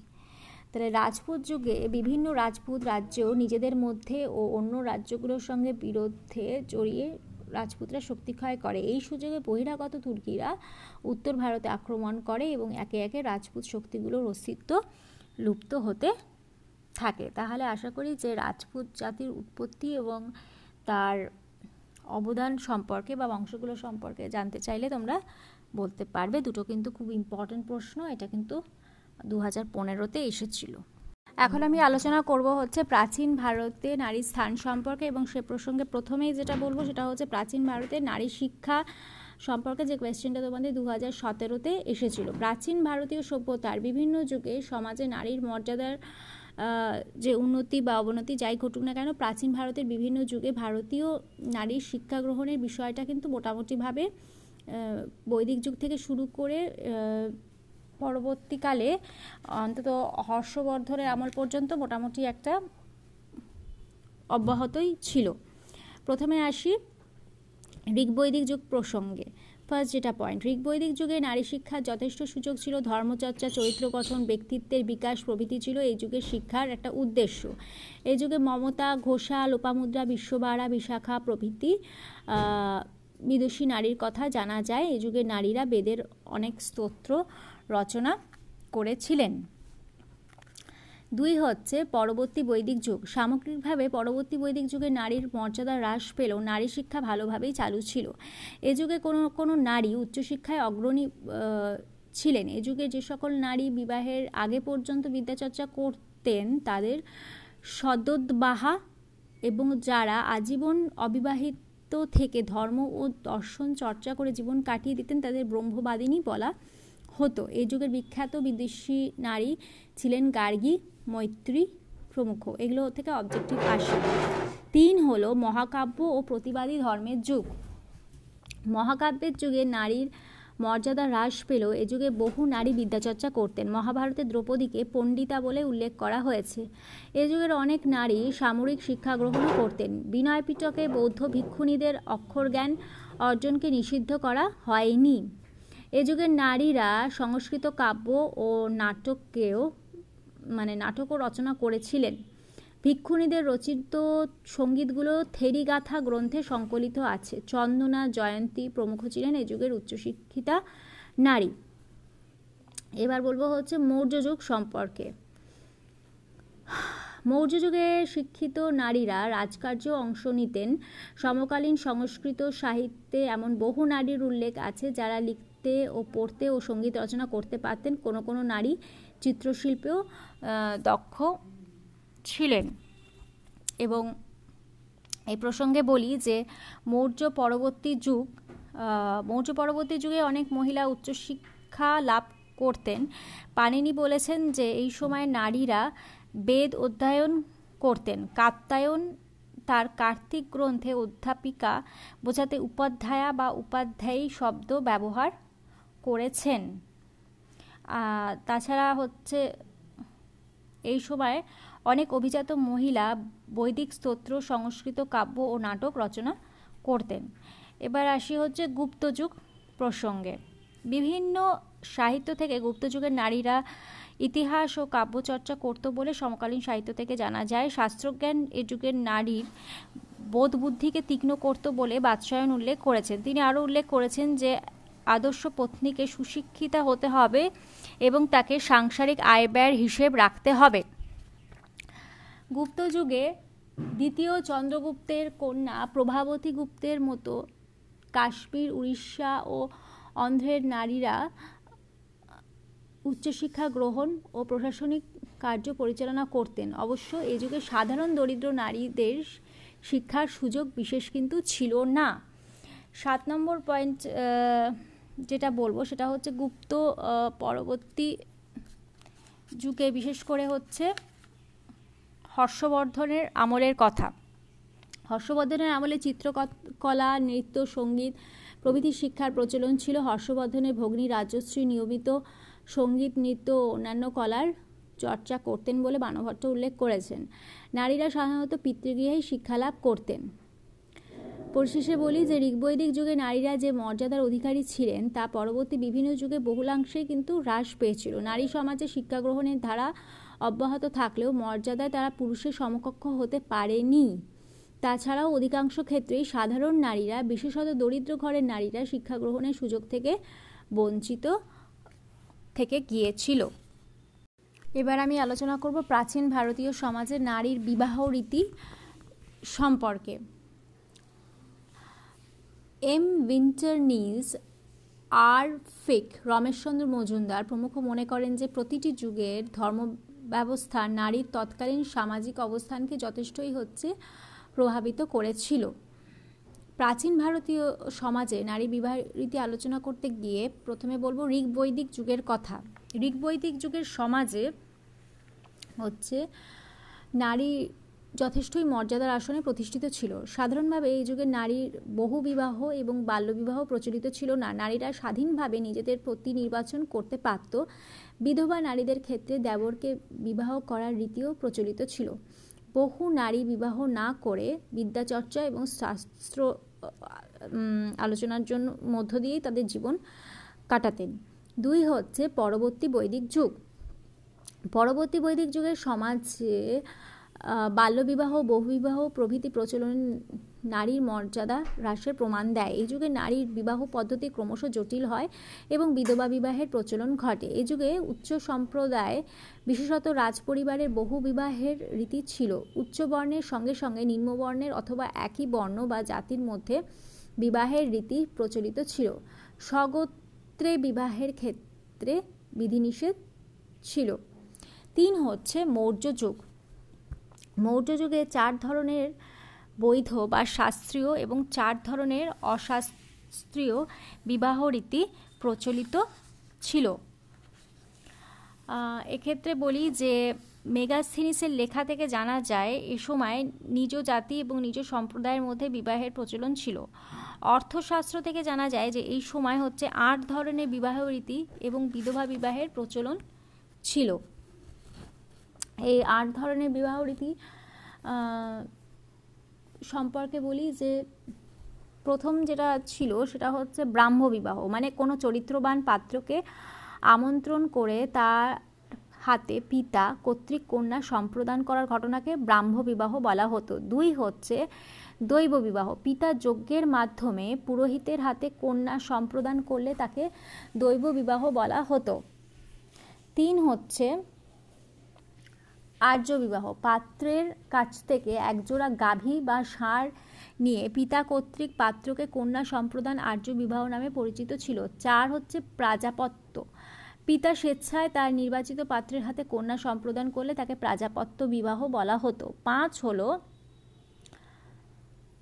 অসুর। কন্যা পক্ষকে অর্থ দিয়ে বিবাহ সম্পন্ন করাকে অসুর বিবাহ বলা হয়। গান্ধর্ব বিবাহ হচ্ছে। অভিভাবকের বিনা অনুমতিতে পাত্র পাত্রী স্বেচ্ছায় বিবাহ করলে তাকে গান্ধর্ব বিবাহ বলা হতো। সাত হচ্ছে রাক্ষস। পাত্র জোর করে পাত্রীকে হরণ করে বিবাহ করলে তাকে রাক্ষস বিবাহ বলা হতো। পৈশাচ হচ্ছে আট নম্বর। নিদ্রামগ্ন বা অচৈতন্য পাত্রীকে হরণ করে বিবাহ করার ঘটনা পৈশাচ বিবাহ নামে পরিচিত ছিল এবং এ প্রসঙ্গে প্রথম পাঁচটা বিবাহ রীতির ক্ষেত্রেই হচ্ছে সামাজিক অনুমোদন ছিল বলে অর্থশাস্ত্র থেকে জানা যায়। পরাশর সংহিতাতে উল্লেখ করা হয়েছে যে, এই যুগে স্বামী সন্ন্যাস নিলে বা নিরুদ্দিষ্ট হলে নারী পুনরায় বিবাহ করতে পারত। এরপরে আসা যাক মৌর্য পরবর্তী যুগ প্রসঙ্গে। মৌর্য পরবর্তী যুগের সমাজে নারীর বিবাহ রীতি নিয়ে মনুসংহিতা স্মৃতিতে নির্দেশ দেওয়া আছে যে, নারী প্রথম জীবনে পিতার অধীনে বিবাহের পর স্বামীর অধীনে এবং পরবর্তী জীবনে পুত্রের অধীনে মানে তার বার্ধক্য জীবনটা হচ্ছে কাটাবে। মনুসংহিতা স্মৃতিতে উল্লেখ করা হয়েছে যে বিবাহিত নারী একান্তভাবেই স্বামীর ওপর নির্ভরশীল। মৌর্যোত্তর সমাজে অনুলোম ও প্রতিলোম এই দুই ধরনের বিবাহ রীতিরই প্রচলিত ছিল। অনুলোম এবং প্রতিলোম বিবাহর কথা কিন্তু আমি আগেই বলেছি, তাই এখন আর আলাদা করে উল্লেখ করব না। পাঁচ হচ্ছে গুপ্ত যুগ। গুপ্ত যুগে যৌবন প্রাপ্তির আগে ও পরে এই দুই অবস্থাতেই নারীদের বিবাহ দেওয়ার রীতি ছিল। পুরুষ প্রধান সমাজে পুরুষরা একাধিক পত্নী গ্রহণ করতে পারতেন। স্মৃতিশাস্ত্রের বিধান অমান্য করেও এই যুগে অনুলোম ও প্রীতিলোম বিবাহ রীতি চালু ছিল। কন্যাদের বিবাহের সাক্ষ্য পাওয়া যায়। সাধারণত ব্রাহ্ম, প্রাজাপত্য, আর্য ও দৈব এই চার ধরনের বিবাহ রীতি অধিক প্রচলিত ছিল। তবে রাজপরিবার রাজপরিবারের মধ্যে গান্ধর্ব মতে বিবাহ হতো বলে ইঙ্গিত পাওয়া গেছে। ছয় হলো গুপ্ত পরবর্তী যুগ। এ যুগে সাধারণত বারো বছর পূর্ণ হওয়ার আগেই মেয়েদের বিবাহের আয়োজন করা হতো। উচ্চবিত্ত সমাজে বিধবাদের পুনরায় বিবাহের রীতি প্রচলিত ছিল। গুর্জর প্রতিহার সমাজে সাধারণত নারীদের বিবাহ হতো সবর্ণে, কিন্তু ভিন্ন গোত্রে। পাল সেন যুগে বহু বিবাহ, বাল্যবিবাহ সবর্ণ ও অসবর্ণ বিবাহ রীতি প্রচলিত ছিল। বিবাহে যৌতুক দানের প্রথা ছিল। কৌলিন্য প্রথার সুযোগ নিয়ে কুলীন ব্রাহ্মণরা হচ্ছে একাধিক বিবাহ করত। তাহলে উপসংহারে কথাই বলা যায় যে, পরবর্তী সময়ে বিশেষত সুলতানি আমলে হিন্দু মুসলমান সমাজে মেয়েদের কম বয়সে বিয়ে দেওয়া হতো। তুর্কি অভিজাতদের নানান গোষ্ঠীর মুসলমানরা হিন্দু নারীদের বিবাহ করেছিলেন। তাহলে তোমাদের যদি প্রশ্ন আসে যে প্রাচীন ভারতীয় সমাজে নারীর বিবাহ রীতি কী, আশা করি তোমরা লিখতে পারবে। এখন আমি আলোচনা করব প্রাচীন ভারতে নারীদের গার্হস্থ জীবন সম্পর্কে। ঋগ বৈদিক যুগের সমাজে নারীরা যে মর্যাদার অধিকারী ছিল তা পরে বিভিন্ন যুগে কিন্তু কমেছে।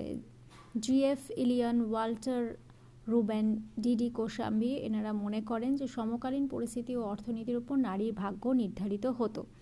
নারীদের গার্হস্থ জীবন প্রসঙ্গে প্রথমে বৈদিক যুগের কথায় আসি। ঋগ বৈদিক যুগে গৃহস্থালীর পরিচালনায় নারীর একাধিপত্য ছিল। তাকে সংসারের যাবতীয় দায়িত্ব পালন করতে হতো। দাস দাসীদের কাজে তদারকি করা, গৃহ পরিষ্কার পরিচ্ছন্ন রাখা তিন বেলা গৃহ দেবতার পূজা করা, গৃহা সংলগ্ন উদ্যান পরিচর্যা করা, সংসারের দৈনিক ও বার্ষিক ব্যয়ের হিসেব রাখা ইত্যাদি ছিল একজন আদর্শ গৃহিণীর অবশ্য পালনীয় কর্তব্য। পরবর্তী বৈদিক যুগ হচ্ছে দুই। ঋগ বৈদিক যুগে গৃহ মানে গার্হস্থ কর্মে নারীর যেরকম ভূমিকা ছিল, তা হচ্ছে পরবর্তী বৈদিক যুগে অব্যাহত ছিল। তবে এই যুগে নারীর মর্যাদা হ্রাস পায়। বৈদাহন ধর্মসূত্রে উল্লেখ আছে যে নারী বাংলে হচ্ছে পিতার যৌবনের স্বামীর এবং বার্ধক্যে হচ্ছে পুত্রের অধীনে থাকবে। তিন হলো মৌর্য যুগ। মৌর্য যুগে নারীরা গৃহস্থালী সামলানোর পাশাপাশি নৃত্য ও সঙ্গীতের শিক্ষা গ্রহণ করার সুযোগ পেত। গৃহে তারা বিভিন্ন হস্তশিল্পের কাজও করত। গৃহের অতিথির আগমন ঘটলে তার সেবা করা ছিল নারীর প্রধান কর্তব্য। গৃহলক্ষ্মীর ভূমিকা সামলানোর পাশাপাশি নারীরা স্বামীর সঙ্গেও বিভিন্ন যোগ্যানুষ্ঠানে যোগ দিতে পারত। চার হলো মৌর্য পরবর্তী যুগ। মৌর্য পরবর্তী সময়কালে নারীদের স্বামীর গৃহে মিলেমিশে থাকতে হতো এবং গৃহের কাজ করতে হতো।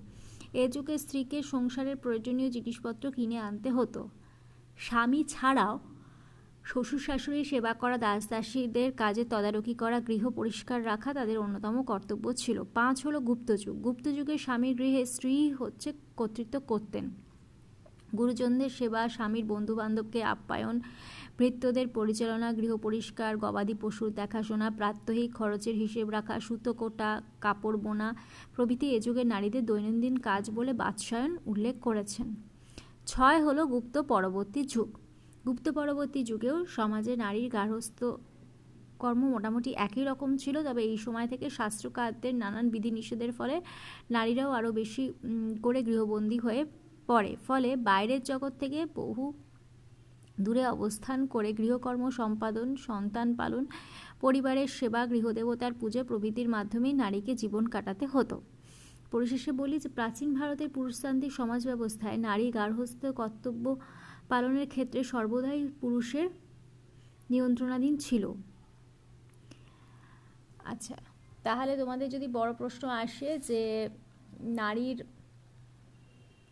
গার্হস্থ জীবন সম্পর্কে লেখো, তাহলে এটা লিখবে এবং শেষে যেটা উল্লেখ করবে সেটা হচ্ছে ডক্টর সুকুমারী ভট্টাচার্য লিখেছেন যে খ্রিস্টীয় পঞ্চম থেকে একাদশ শতকের ভারতবর্ষ ছিল হিন্দু ভারতবর্ষ, যেখানে শূদ্র না ও নারী ছিল একেবারে নিচু তলার বাসিন্দা।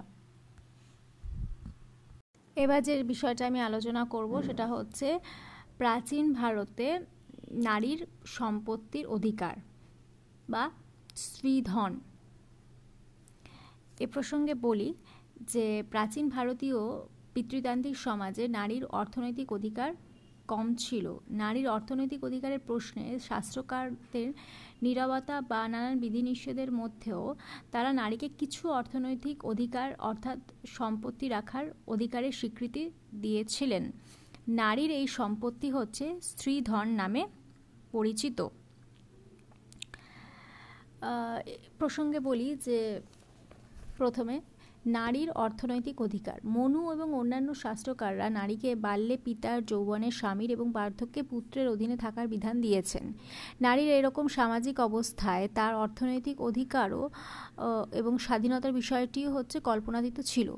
তা সত্ত্বেও প্রাচীন ভারতীয় নারী কিছু অর্থনৈতিক অধিকার ভোগ করার অধিকারী ছিল। নারীর সম্পত্তি হচ্ছে দু নম্বর পয়েন্ট যেটা প্রসঙ্গে বলি যে স্ত্রীধন বা নারীর সম্পত্তি হিসেবে অন্যতম ছিল নারীর অলঙ্কার এবং পোশাক। নারী বিবাহের আগে এবং পরে যা কিছু উপহার লাভ করত তা সবই ছিল স্ত্রীধনের অন্তর্ভুক্ত। বিভিন্ন সূত্র থেকে স্ত্রীধনের পরিমাণ সম্পর্কে জানা যায়, যেমন মনুসংহিতা। মনুসংহিতায় ছটা শ্রীধনের উল্লেখ পাওয়া যায়। অর্ধগ্নি অধ্যবাহনিক, প্রীতিদত্ত, পিতৃদত্ত, মাতৃদত্ত এবং ভাতৃদত্ত। এ প্রসঙ্গে বলি যে আত্মীয় স্বজন ও বন্ধু বান্ধবদের প্রীতির দানকে বলে প্রীতিদত্ত।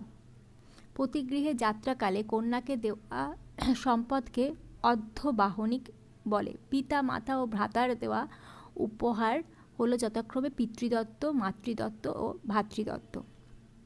কাত্তায়ন স্মৃতি প্রসঙ্গে বলি কাত্তায়নও হচ্ছে আরও কয়েকটা শ্রীধরের উল্লেখ করেছেন। সেগুলি হলো কুমারী অবস্থায় প্রাপ্ত উপহার বা সৌদায়িক। দুই হচ্ছে পিতামাতা, স্বামী ও আত্মীয়দের কাছ থেকে প্রাপ্ত উপহার বা অন্নাধেয় তিন হচ্ছে কন্যার ওপর ধার্য মূল্য বা শুল্ক। প্রভৃতি। অর্থশাস্ত্রে মানে কৌটিলের অর্থশাস্ত্রে চার প্রকার শ্রীধনের উল্লেখ আছে। এগুলো হলো শুল্ক, অধিবেদনিক অন্নাধ্যেয় এবং বন্ধু দত্ত অধিকারের সীমাবদ্ধতা হচ্ছে তিন নম্বর পয়েন্ট। কোনো কোনো ক্ষেত্রে নারীর সম্পত্তির উপর অধিকারের থাকলেও কিছু সীমাবদ্ধতাও আরোপিত হয়েছে। অর্থশাস্ত্রের মতে বিবাহিতা নারী দু হাজার পণ মানে রৌপমুদ্রা পর্যন্ত নিজের অধীনে রাখার অধিকারী তার বেশি নয়। দুই হচ্ছে স্বামীর কাছ থেকে পাওয়া প্রাপ্ত স্ত্রীর স্থাবর অস্থাবর সম্পত্তিকে কাত্তায়ন শ্রীধন হিসেবে মনে করলেও নারীর নিজের উপার্জিত অর্থকে তিনি শ্রীধন হিসেবে মেনে নেননি। তিন হচ্ছে পারিবারিক সম্পত্তিতে নারীর কোনো অধিকার মেনে নেওয়া হয়নি। শ্রীধনের ওপর হচ্ছে এবার স্বামীর ভূমিকা বা স্বামীর অধিকার। স্ত্রীর সম্পত্তিতে স্বামীর কিছু কিছু অধিকার ছিল। স্ত্রী নিজের সম্পত্তি যথেচ্ছভাবে দান করতে চাইলে স্বামী তাতে বাধা দিতে পারত। স্ত্রীর ওপর কুড়ি হাজার সরি দু হাজার পণের বেশি অর্থ সঞ্চিত হয়ে গেলে মানে স্ত্রীর কাছে দু হাজার পণের বেশি অর্থ সঞ্চিত হয়ে গেলে অতিরিক্ত অর্থ স্ত্রীর হয়ে স্বামী রাখত। এবার যেটা আলোচনা করব সেটা হচ্ছে স্ত্রীধনের উত্তরাধিকার।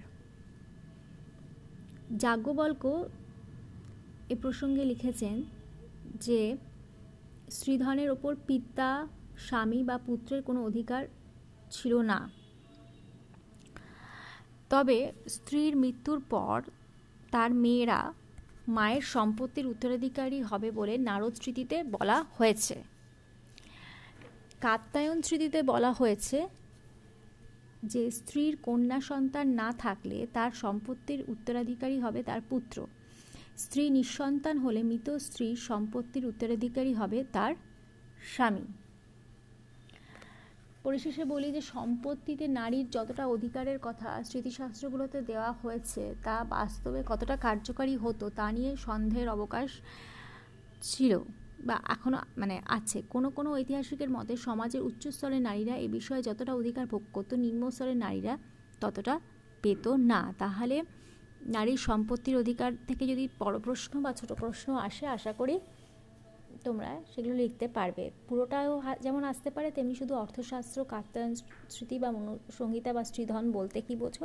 এভাবেও হচ্ছে ছোট ছোট প্রশ্ন আসতে পারে।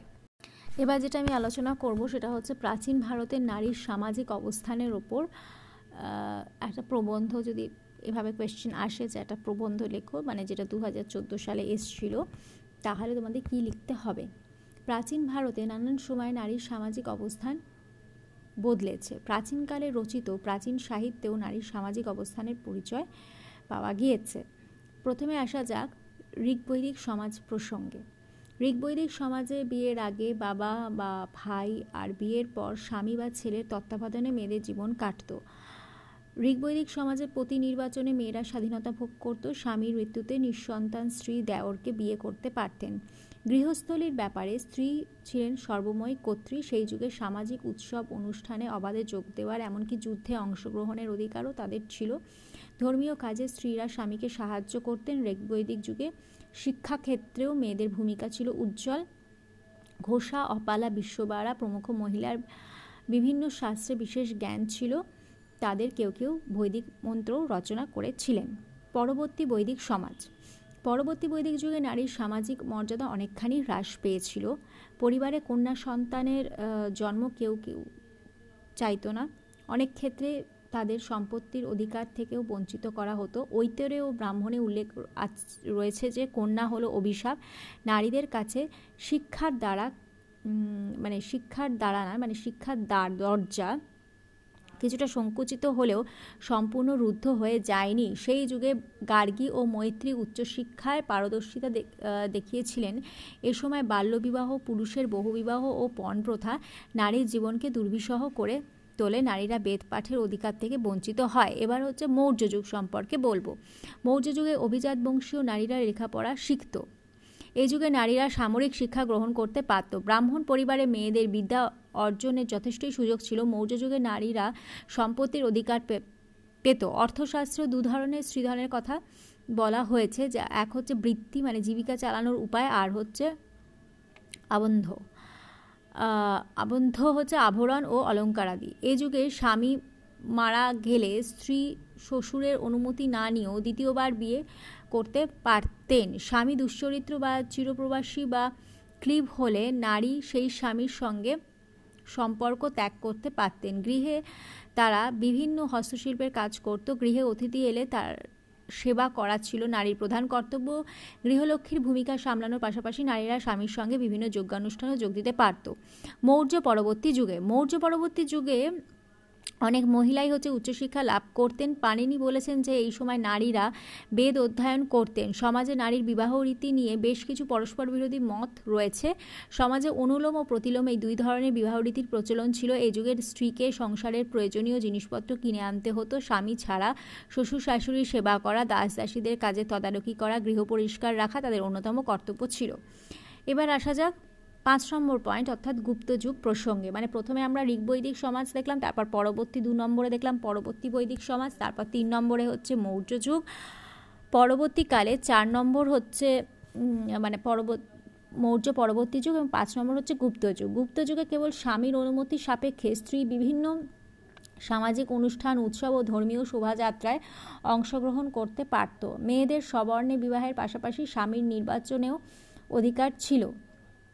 মনুস্মৃতিতে এবং মহাকাব্য দুটোতে নারীর সম্পত্তির অধিকার স্বীকার করা হলেও সামগ্রিকভাবে এ যুগে নারীর সামাজিক অবস্থানের কিন্তু অবনমন ঘটেছিল। এ যুগে দেশ দেবদাসীর সংখ্যা বৃদ্ধি পায়। গুপ্তযুগে সম্ভ্রান্ত মহিলাদের উচ্চশিক্ষা লাভের সুযোগ ছিল। অমরকোষ গ্রন্থে শিক্ষিকাদের উপাধ্যায়া বা আচার্যা বলা হতো বলে উল্লেখ রয়েছে। তাহলে তোমাদের যদি প্রশ্ন আসে প্রাচীন ভারতে নারীদের সামাজিক অবস্থান কী ছিল তাহলে এই পাঁচটা যুগ সম্পর্কে তোমাদের লিখতে হবে। এখন আমি আলোচনা করব রাজনৈতিক কর্তৃত্বে উল্লেখযোগ্য কয়েকজন নারীর মধ্যে নেফারতিতি সম্পর্কে। তোমাদের যদি প্রশ্ন আসে যে প্রাচীন মিশরের নেফারতিতির পরিচয় ও কার্যাবলী সম্পর্কে আলোচনা করো, তাহলে প্রথমে বলবে যে নেফারতিতি প্রাচীন মিশর তথা বিশ্বের অন্যতম খ্যাতনামা মহিলা ছিলেন। তিনি ছিলেন খ্রিস্টপূর্ব চতুর্দশ শতকের মিশরীয় ফেরাও আখেনাটেন বা চতুর্থ আমেন হোটেপের অন্যতম প্রধান পত্নী। তিনি মিশরীয় ধর্মীয় মানে মিশরের ধর্মীয় ও রাজনৈতিক জীবনে গুরুত্বপূর্ণ ভূমিকা নিয়েছিলেন। কেউ কেউ তাকে ফারাও আয় এর কন্যা বলে মনে করেন। নেফারতিতি শব্দের অর্থ হল, আগন্তুক সুন্দরী নারী। কেউ কেউ মনে করেন যে নেফারতিতি ছিলেন উত্তর সিরিয়ার মিট্টানি রাজ্যের রাজকুমারী। এটা হচ্ছে তার পরিচয় সম্পর্কে গেল।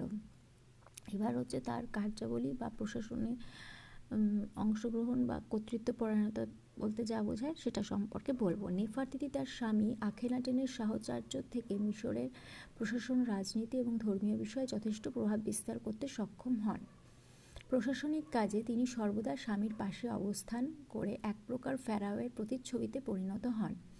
সমকালীন বিভিন্ন ভাস্কর্যে নেফারতিকে ফেরাওয়ের পাশে একজন শক্তিশালী ও কর্তৃত্ব কর্তৃত্বপরায়ণা নারী হিসেবে তুলে ধরা হয়েছে। এবং সেখানে দেখা যায় নেফারতিতি দেবতা আটেনের পূজা পরিচালনা করছেন, রথ চালাচ্ছেন, শত্রুকে প্রতিহত করছেন এসব নেফাতিতি তার স্বামী আখেনাটেনের সহকারী শাসিকা হিসেবে তেরোশো তিপ্পান্ন খ্রিস্টাব্দ থেকে তেরোশো ছত্রিশ খ্রিস্টপূর্বাব্দ পর্যন্ত মিশরের শাসন পরিচালনা করেন। এই কালপর্বে সাংস্কৃতিক ও ধর্মীয় পরিবর্তনে তিনি স্বামীর সাফল্যের অংশীদার ছিলেন। প্রশাসনে স্বামীর সঙ্গে সহাবস্থান করে। নেপাতিতে মিশরের ধর্মীয় জীবনের রীতিনীতি, রাজকীয় পোশাক প্রভৃতি বিষয়ে যথেষ্ট পরিবর্তন আনতে সক্ষম হয়েছিলেন। পুত্র সন্তান সন্তানহীনা নেফারতিতি ছয় কন্যার জননী ছিলেন। আখেনাটেনের অপর স্ত্রীর গর্ভজাত টুট মানে পরবর্তীকালে মিশরের ফেরাওয়ের যে টুটেন খামেন তার সঙ্গে তিনি নিজের তৃতীয় কন্যা আখে সিন প্যাটেনের বিবাহ দিয়ে নেপালিতে ভবিষ্যৎ রাজনৈতিক কর্তৃত্ব প্রতিষ্ঠার পথ প্রস্তুত করে রাখেন। এবার হচ্ছে তার অন্তর্ধান রহস্য সম্পর্কে বলব, কিন্তু সেটা আলোচনা করার আগে একটা কথা বলা দরকার যে তিনি তার স্বামীর মৃত্যুর পর নেফারতিতি যে ফেরাও পদ লাভ করেছিলেন, সেটা অধিকাংশ ঐতিহাসিক হচ্ছে স্বীকার করে নেন। তিনি শাসনকাজে বিভিন্ন কৃতিত্বের পরিচয় দিয়েছিলেন, যেমন, এক হচ্ছে মিশরের সিংহাসনে বসে নেফারতিতি আখেন মানে আখেতাতেন শহরের নির্মাণ কার্যে গতি আনেন। আর দ্বিতীয় হচ্ছে মিশরের বিশৃঙ্খল শাসন ব্যবস্থার অবসান ঘটিয়ে তিনি প্রশাসনে শৃঙ্খলা আনেন। তৃতীয় হচ্ছে শাসন ব্যবস্থা ও ধর্মীয় বিষয়ে তিনি বিভিন্ন যুগোপযোগী পরিবর্তন আনতে সক্ষম হন। আচ্ছা তার অন্তর্ধান রহস্য সম্পর্কে বলি যে, স্বামী আখেনাটেনের সঙ্গে সহকারী হিসেবে শাসন করলেও আখেনাটেনের রাজত্বের দ্বাদশ বর্ষে ইতিহাস থেকে নেফাতিতির নাম অদৃশ্য হয়ে যায়। এই সময় তার মৃত্যু হয় নাকি অন্য কোনো ঘটনা ঘটে সেটা সঠিকভাবে জানা যায় না।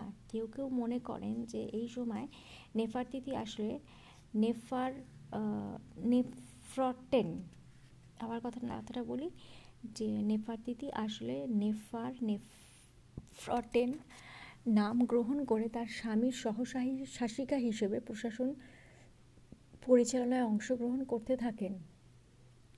কোনো কোনো ইতিহাসবিদ মনে করেন যে এই সময় তিনি অন্য একটি নাম গ্রহণ করে ফেরাও হন। অনেকে মনে করেন যে এই তেরোশো ছত্রিশ খ্রিস্টাব্দে স্বামীর মৃত্যুর পর নেফাটিতি স্বাধীনভাবে শাসন পরিচালনা করতে থাকেন।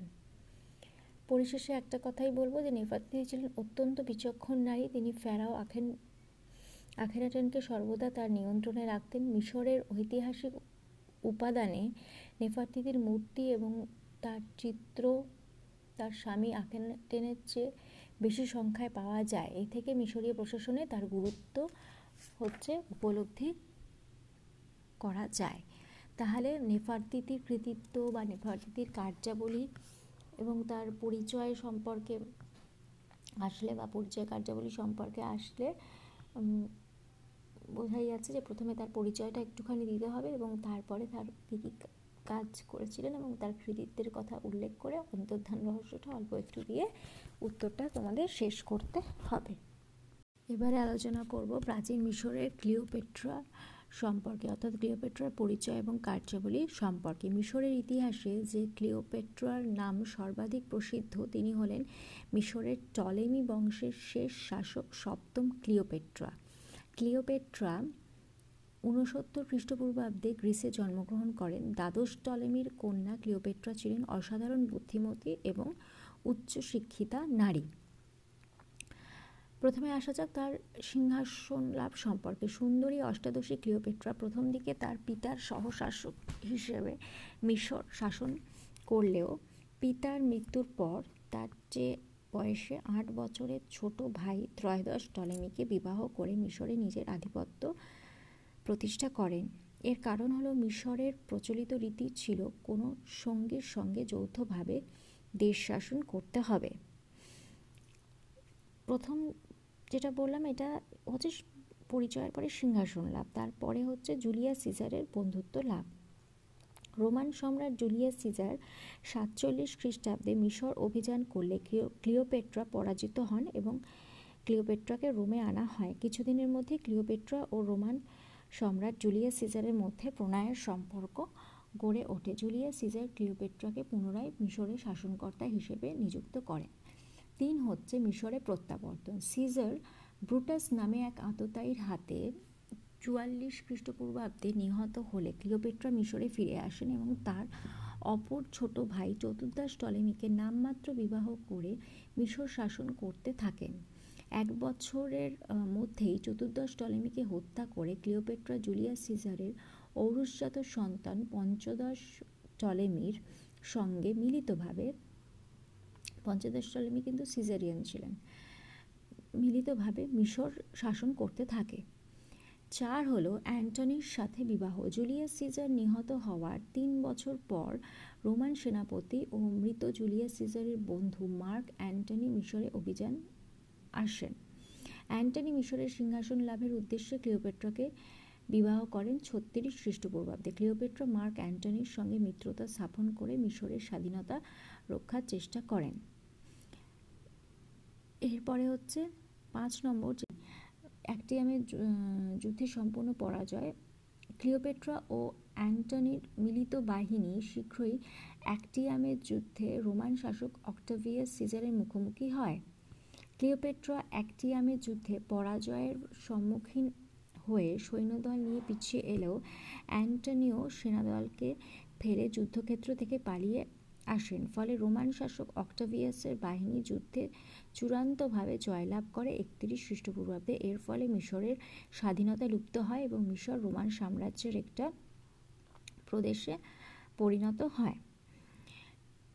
এরপর অক্টোভিয়াস সিজার রানী ক্লিওপেট্রার দুই সন্তানকে হত্যা করেন এবং ক্লিওপেট্রাকে বিবাহ করতে চান। কিন্তু ক্লিওপেট্রা এই বিবাহে অসম্মত হন এবং আত্মহত্যার পথ বেছে নেন। তিনি তিরিশ খ্রিস্টপূর্বাব্দের বারোই আগস্ট অ্যাসপ নামে বিষাক্ত সাপের কামড়ে মাত্র উনচল্লিশ বছর বয়সে আত্মহত্যা করেন। এবারে যেটা বলব সেটা হচ্ছে ক্লিওপেট্রা কৃতিত্ব সম্পর্কে। তিনি হচ্ছে তার রাজত্বকালে নানান কৃতিত্বের স্বাক্ষর রাখেন। প্রথম যেটা প্রাচীন যুগের একজন নারী হয়েও শাসন ক্ষমতা দখলের উদ্দেশ্যে তিনি পুরুষদের বিরুদ্ধে শাসন লড়াইয়ে অবতীর্ণ হন। দুই হচ্ছে যুদ্ধক্ষেত্রে তিনি অসীম সাহস ও বীরত্বের পরিচয় দেন। তিন হচ্ছে মিশরের স্বাধীনতা রক্ষার জন্য তার অনুরাগ ও প্রয়াস ছিল সম্পূর্ণ আন্তরিক। খ্রিস্টপূর্ব যুগের এক নারী হয়েও ঘটনাবহুল জীবনের জন্য ক্লিওপেট্রা বর্তমান যুগেও আলোচনার কেন্দ্রবিন্দু।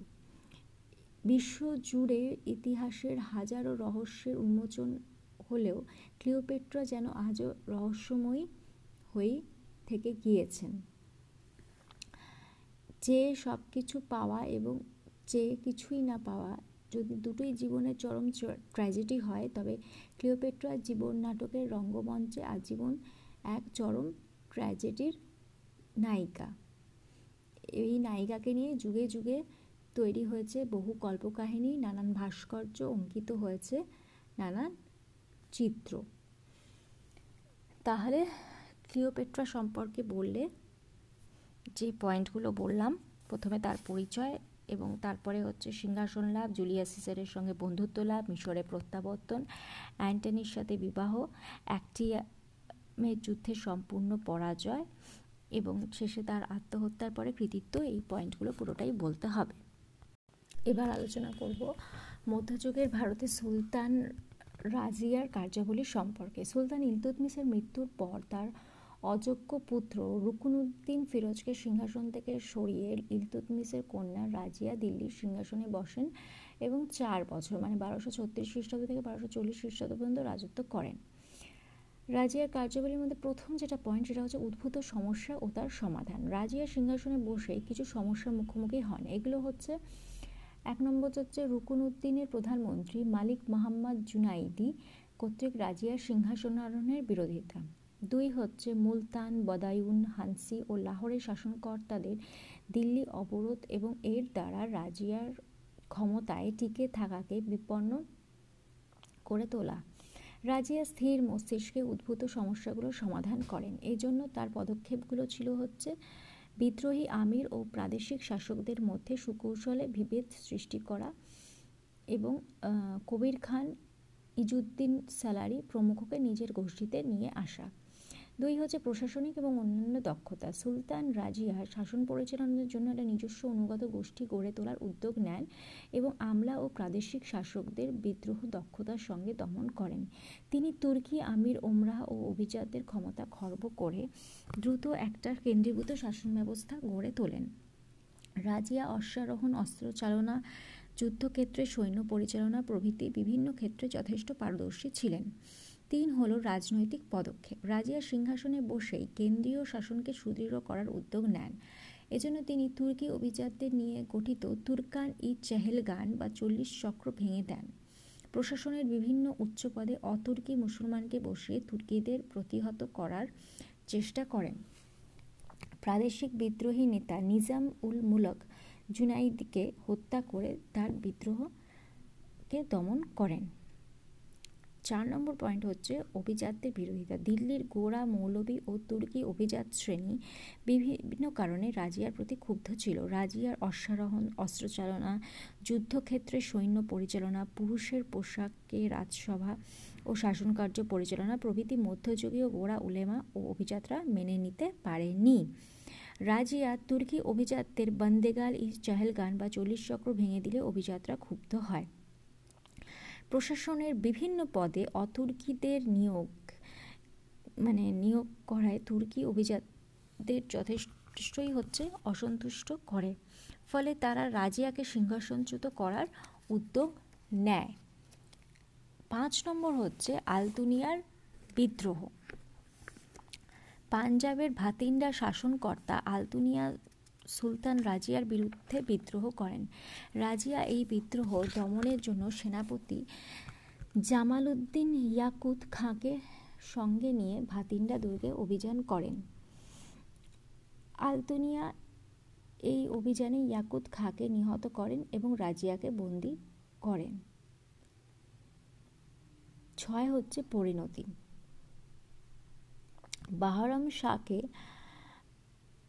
সিংহাসনে বসিয়ে রাজিয়ার বিরোধীরা বিভিন্ন উচ্চ পদ গ্রহণ করলেও আলতুনিয়াকে গুরুত্বপূর্ণ কোনো পদ দেয়া হয়নি। ফলে এর প্রতিশোধ গ্রহণের জন্য আলতুনিয়া রাজিয়াকে বিবাহ করেন এবং সেনাদল সহ দিল্লির অভিমুখে যাত্রা করেন। কিন্তু যুদ্ধে দিল্লির তুর্কি বাহিনীর হাতে আলতুনিয়া এবং রাজিয়া উভয়ই হচ্ছে বারোশো চল্লিশ খ্রিস্টাব্দে নিহত হন। সুলতান রাজিয়া যে প্রশাসনিক দক্ষতার পরিচয় দিয়েছিলেন তা কিন্তু যথেষ্টই প্রশংসার দাবি রাখে। সমকালীন ঐতিহাসিক মিনাজউদ্দিন সিরাজের মতে রাজিয়া ছিলেন বুদ্ধিমতী, ন্যায়পরায়ণা, দয়ালু বিদোৎসাহিনী প্রজাবৎসলা ও সমরকুশলা। ভারতের সুলতানি তথা মুসলিম শাসকদের মধ্যে রাজিয়াই ছিলেন একমাত্র নারী শাসক।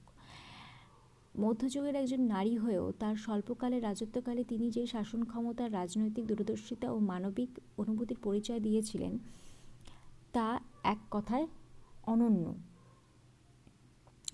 সুলতান রাজিয়ার রাজত্বকাল স্বল্পস্থায়ী হলেও তার যোগ্যতা ও মহান কীর্তি তাকে ভারত ইতিহাসে স্থায়ী আসন দান করেছেন। আর যে কথাটা বললাম যে মধ্যযুগের ইতিহাসে একজন নারী হিসেবে তিনি যে শাসন দক্ষতা, যোগ্যতা, রাজনৈতিক দূরদৃষ্টি সামরিক শৌর্য ও মানবিক অনুভূতির পরিচয় দিয়েছিলেন, সেটা কিন্তু সত্যি খুব বিরল ছিল। তাহলে রাজিয়ার কার্যাবলী দিলে যে পয়েন্টগুলো বললাম এবং উপসংহারে যে কথাটা বললাম, সেগুলো হচ্ছে লিখতে হবে। এখন আমি আলোচনা করব হচ্ছে রানী দুর্গাবতীর পরিচয় ও কার্যাবলী বা কৃতিত্ব সম্পর্কে। দুর্গাবতী ছিলেন চান্দেল্য বংশীয় রাজপুত অধিপতি মাহবার কন্যা। তিনি ছিলেন একাধারে বুদ্ধিমতী, সাহসী, দেশপ্রেমিক এবং সংস্কৃতি মনস্ক। তিনি গন্ডোয়ানার শাসক দলপাত শাহের সঙ্গে বিবাহ করেন। গন্ডোয়ানার রাজা দলপাত শাহের মৃত্যুর পর তার নাবালক পুত্র বীর নারায়ণ সেখানকার সিংহাসনে বসলে তার অভিভাবক হিসেবে বিধবা রানী দুর্গাবতী গণ্ডনা শাসন করতে থাকেন। মানে এটা হচ্ছে ফার্স্ট যেটা পয়েন্ট দুর্গাবতীর কার্যাবলী হিসেবে সেটা হচ্ছে শাসনবার গ্রহণ এবং তার মধ্যেই এটা লিখতে হবে যে তার গণ্ডওয়ানার রাজা দলপাত শাহের মৃত্যুর পর তার নাবালক পুত্র বীর নারায়ণ সেখানকার সিংহাসনে বসলে তার অভিভাবক হিসেবে বিধবা রানী দুর্গাবতী গণ্ডওয়ানা শাসন করতে থাকেন। এবং সময়কালটা ছিল হচ্ছে পনেরোশো পঞ্চাশ থেকে পনেরোশো চৌষট্টি। রানী দুর্গাবতী দ্রুত রাজ্যের সব শ্রেণি মানুষের শ্রদ্ধা এবং সমর্থন লাভ করেন। দুই হচ্ছে বাজ বাহাদুরের আক্রমণ রোধ। দুর্গাবতীর রাজত্বের প্রথম দিকে আফগান নেতা বাজ বাহাদুর গন্ডোয়ানা আক্রমণ করেন, কিন্তু দুর্গাবতী দক্ষতার সঙ্গে বাজ বাহাদুরের আক্রমণ প্রতিহত করেন। পরবর্তীকালেও বাজ বাহাদুর কয়েকবার গন্ডোয়ানা আক্রমণ করে রানী দুর্গাবতীর বাহিনীর কাছে পরাজিত হন। তিন হচ্ছে অর্থনৈতিক ক্ষেত্রে দক্ষতা। দুর্গাবতী প্রতিবার জয়লাভ করলেও যুদ্ধে বিপুল অর্থ ব্যয়ের ফলে গণ্যমানার রাজকোষ প্রায় শূন্য হয়ে পড়ে। দুর্গাবতী অভিযান চালিয়ে ক্ষুদ্র জমির মালিকদের কাছ থেকে বাড়তি রাজস্ব ও অতিরিক্ত অর্থ আদায় নিতে দেন ফলে শীঘ্রই গণ্যমানার রাজকোষ আবার পূর্ণ হয়ে যায়। আচ্ছা এরপর হচ্ছে আকবরের আক্রমণ মানে তিন নম্বর পয়েন্ট গেল, তারপর চার নম্বর হচ্ছে আকবরের আক্রমণ মোকাবিলা। গন্ডোয়ানার বিপুল অর্থ সম্পদ ও ঐশ্বর্য মুঘল সম্রাট আকবরকে প্রলুব্ধ করে। এজন্য সম্রাট আকবর পনেরোশো চৌষট্টি খ্রিস্টাব্দে সেনাপতি আসাফ খার নেতৃত্বে এক বিশাল বাহিনী গন্ডোয়ানা অভিযানে পাঠান। যুদ্ধে দুর্গাবতীর পরাজয় হলেও তার সংশয়াতীত স্বাধীনতা, স্পৃহা, বীরত্ব ও বুদ্ধিমত্তার পরিচয় পাওয়া গিয়েছিল। এ প্রসঙ্গে প্রথম যেটা পয়েন্ট সেটা হচ্ছে দুর্গাবতীর প্রতিরোধ। বিশাল মোগল বাহিনীর তুলনায় রানী দুর্গাবতীর সেনাবাহিনী ছিল অত্যন্তই ক্ষুদ্র। তা সত্ত্বেও দুর্গাবতীর নেতৃত্বে এই বাহিনী অসীম সাহস ও আত্মবিশ্বাসের সঙ্গে লড়াই করে নররাইয়ের যুদ্ধে পনেরোশো চৌষট্টি খ্রিস্টাব্দের প্রথম দিকে কয়েকবার মোগল বাহিনীকে পিছু হটতে বাধ্য করে। দুই হচ্ছে পরিণতি। যুদ্ধের প্রতিকূল পরিস্থিতি পরিস্থিতিতে রানী দুর্গাবতী মোগল বাহিনীর তীরের আঘাতে দারুণভাবে আহত হন। শেষ পর্যন্ত পরাজয় নিশ্চিত জেনে তিনি অপমানিত হয়ে বাঁচার যে মৃত্যুকেই শ্রেয় বলে গ্রহণ করে নিজের ছুরির আঘাতে আত্মহত্যা করেন। গন্ডোয়ানার একাংশ মোগল সাম্রাজ্যের অন্তর্ভুক্ত হয় এবং অপর অংশে দুর্গাবতীর বংশধর চন্দ্র শাহকে দেওয়া হয়। চন্দ্রসহ মোগলদের হাতের পুতুল হয়ে শাসন পরিচালনা করতে থাকে। পরিশেষে বলি যে রানী দুর্গাবতীর হচ্ছে বিরুদ্ধে মোগল আক্রমণ ছিল মোগল বাহিনীর নগ্ন সাম্রাজ্যবাদ এবং চূড়ান্ত অর্থলিপসার একটা সুস্পষ্ট উদাহরণ। দেশের স্বাধীনতা রক্ষার জন্য প্রবল শক্তিধর মোগল বাহিনীর বিরুদ্ধে ক্ষুদ্র শক্তি নিয়ে লড়াই করেও রানী দুর্গাবতী যে বীরত্বের পরিচয় দিয়েছিলেন, তা ইতিহাসে অত্যন্তই হচ্ছে দুর্লভ। তাহলে রানী দুর্গাবতীর যে পরিণ কৃতিত্ব সেটা সম্পর্কে যদি আসে, তাহলে সেখানে বলবে যে, মধ্যযুগের ভারতের একজন শাসিকা হয়েও দুর্গাবতী যে অসামান্য কৃতিত্বের পরিচয় দিয়েছিলেন, তা এক কথায় অতুলনীয়। এক হচ্ছে দলপাত শাহের মৃত্যুর পর গন্ডোয়ানার চরম দুর্দিনে তিনি নিজ দেশের শাসন ক্ষমতা হাতে নেন। দুই হচ্ছে বিভিন্ন বহিরাগত আক্রমণের বিরুদ্ধে লড়াইয়ে তিনি সামরিক দক্ষতার পরিচয় দেন। তিন হচ্ছে বিভিন্ন পদক্ষেপ গ্রহণ করে তিনি নিজ রাজকোষ সমৃদ্ধ করেন। চার হলো মাতৃভূমির স্বাধীনতা রক্ষার চেষ্টায় রানী দুর্গাবতী যে অসাধারণ বীরত্বের পরিচয় দিয়ে নিজের জীবন উৎসর্গ করেছেন, এমন নজির ইতিহাসে খুব বেশি পাওয়া যায় না। এবার আমি আলোচনা করব নূরজাহানের পরিচয় এবং তার কার্যাবলী সম্পর্কে। নূরজাহান শব্দের অর্থ হলো জগতের আলো। পারস্যের মির্জা গিয়াস বেগের কন্যা নূরজাহানের আসল নাম ছিল মেহরুন্নিসা। ভারতে এসে শেখ মাহমুদ নামে এক ধর্মপ্রাণ মুসলিমের সহায়তায় মির্জা গিয়াস বেগ আকবরের দরবারে চাকরি পান। সেখানে আকবরের পুত্র সেলিম মির্জা গিয়াস বেগের কন্যা নূরজাহানের অপরূপ সৌন্দর্যে আকৃষ্ট হন। নূরজাহানের কার্যাবলী প্রসঙ্গে বলি যে, নূরজাহান জাহাঙ্গীরের প্রেম, প্রথম পয়েন্ট আকবর পুত্র যুবরাজ সেলিম নূরজাহানের প্রেমে একদা আকুল ছিলেন। কিন্তু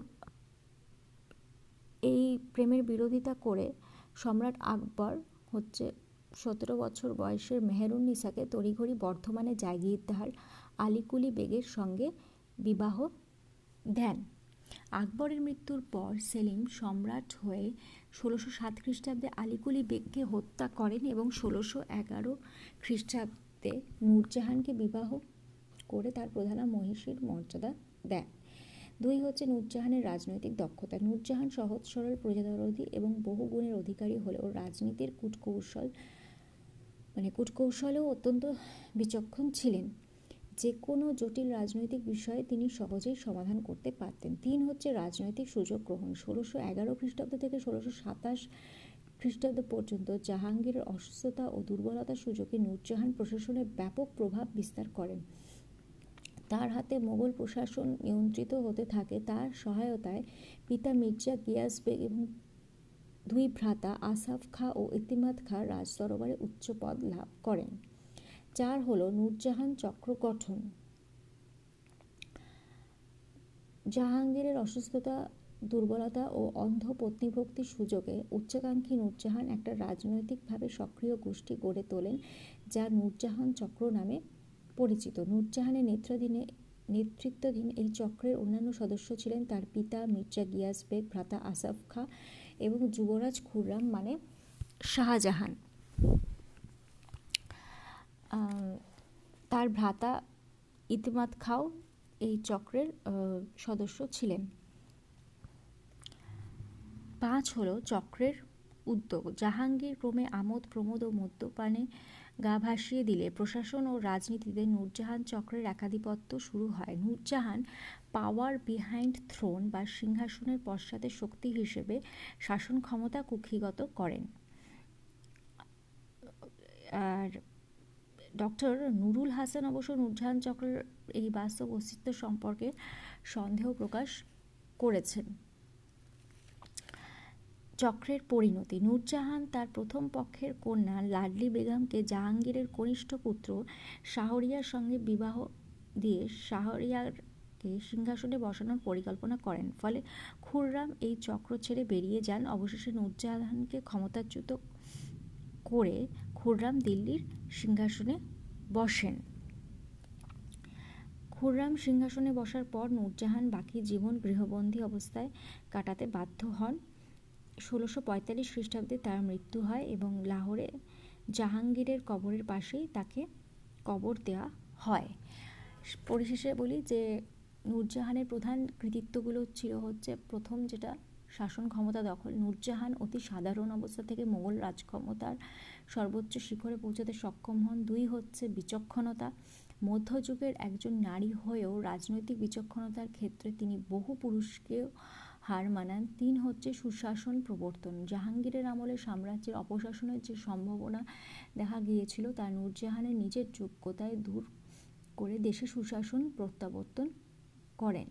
তাহলে নূরজাহানের কার্যাবলী আসলে হচ্ছে এই পুরোটা বলতে হবে এবং তার কৃতিত্বের যে তিনটে পয়েন্ট সেটাও কিন্তু আলাদা করে বলতে হবে। আর অনেক সময় শর্ট কোয়েশ্চেন হিসেবে কিন্তু নূরজাহান চক্রটা আসে।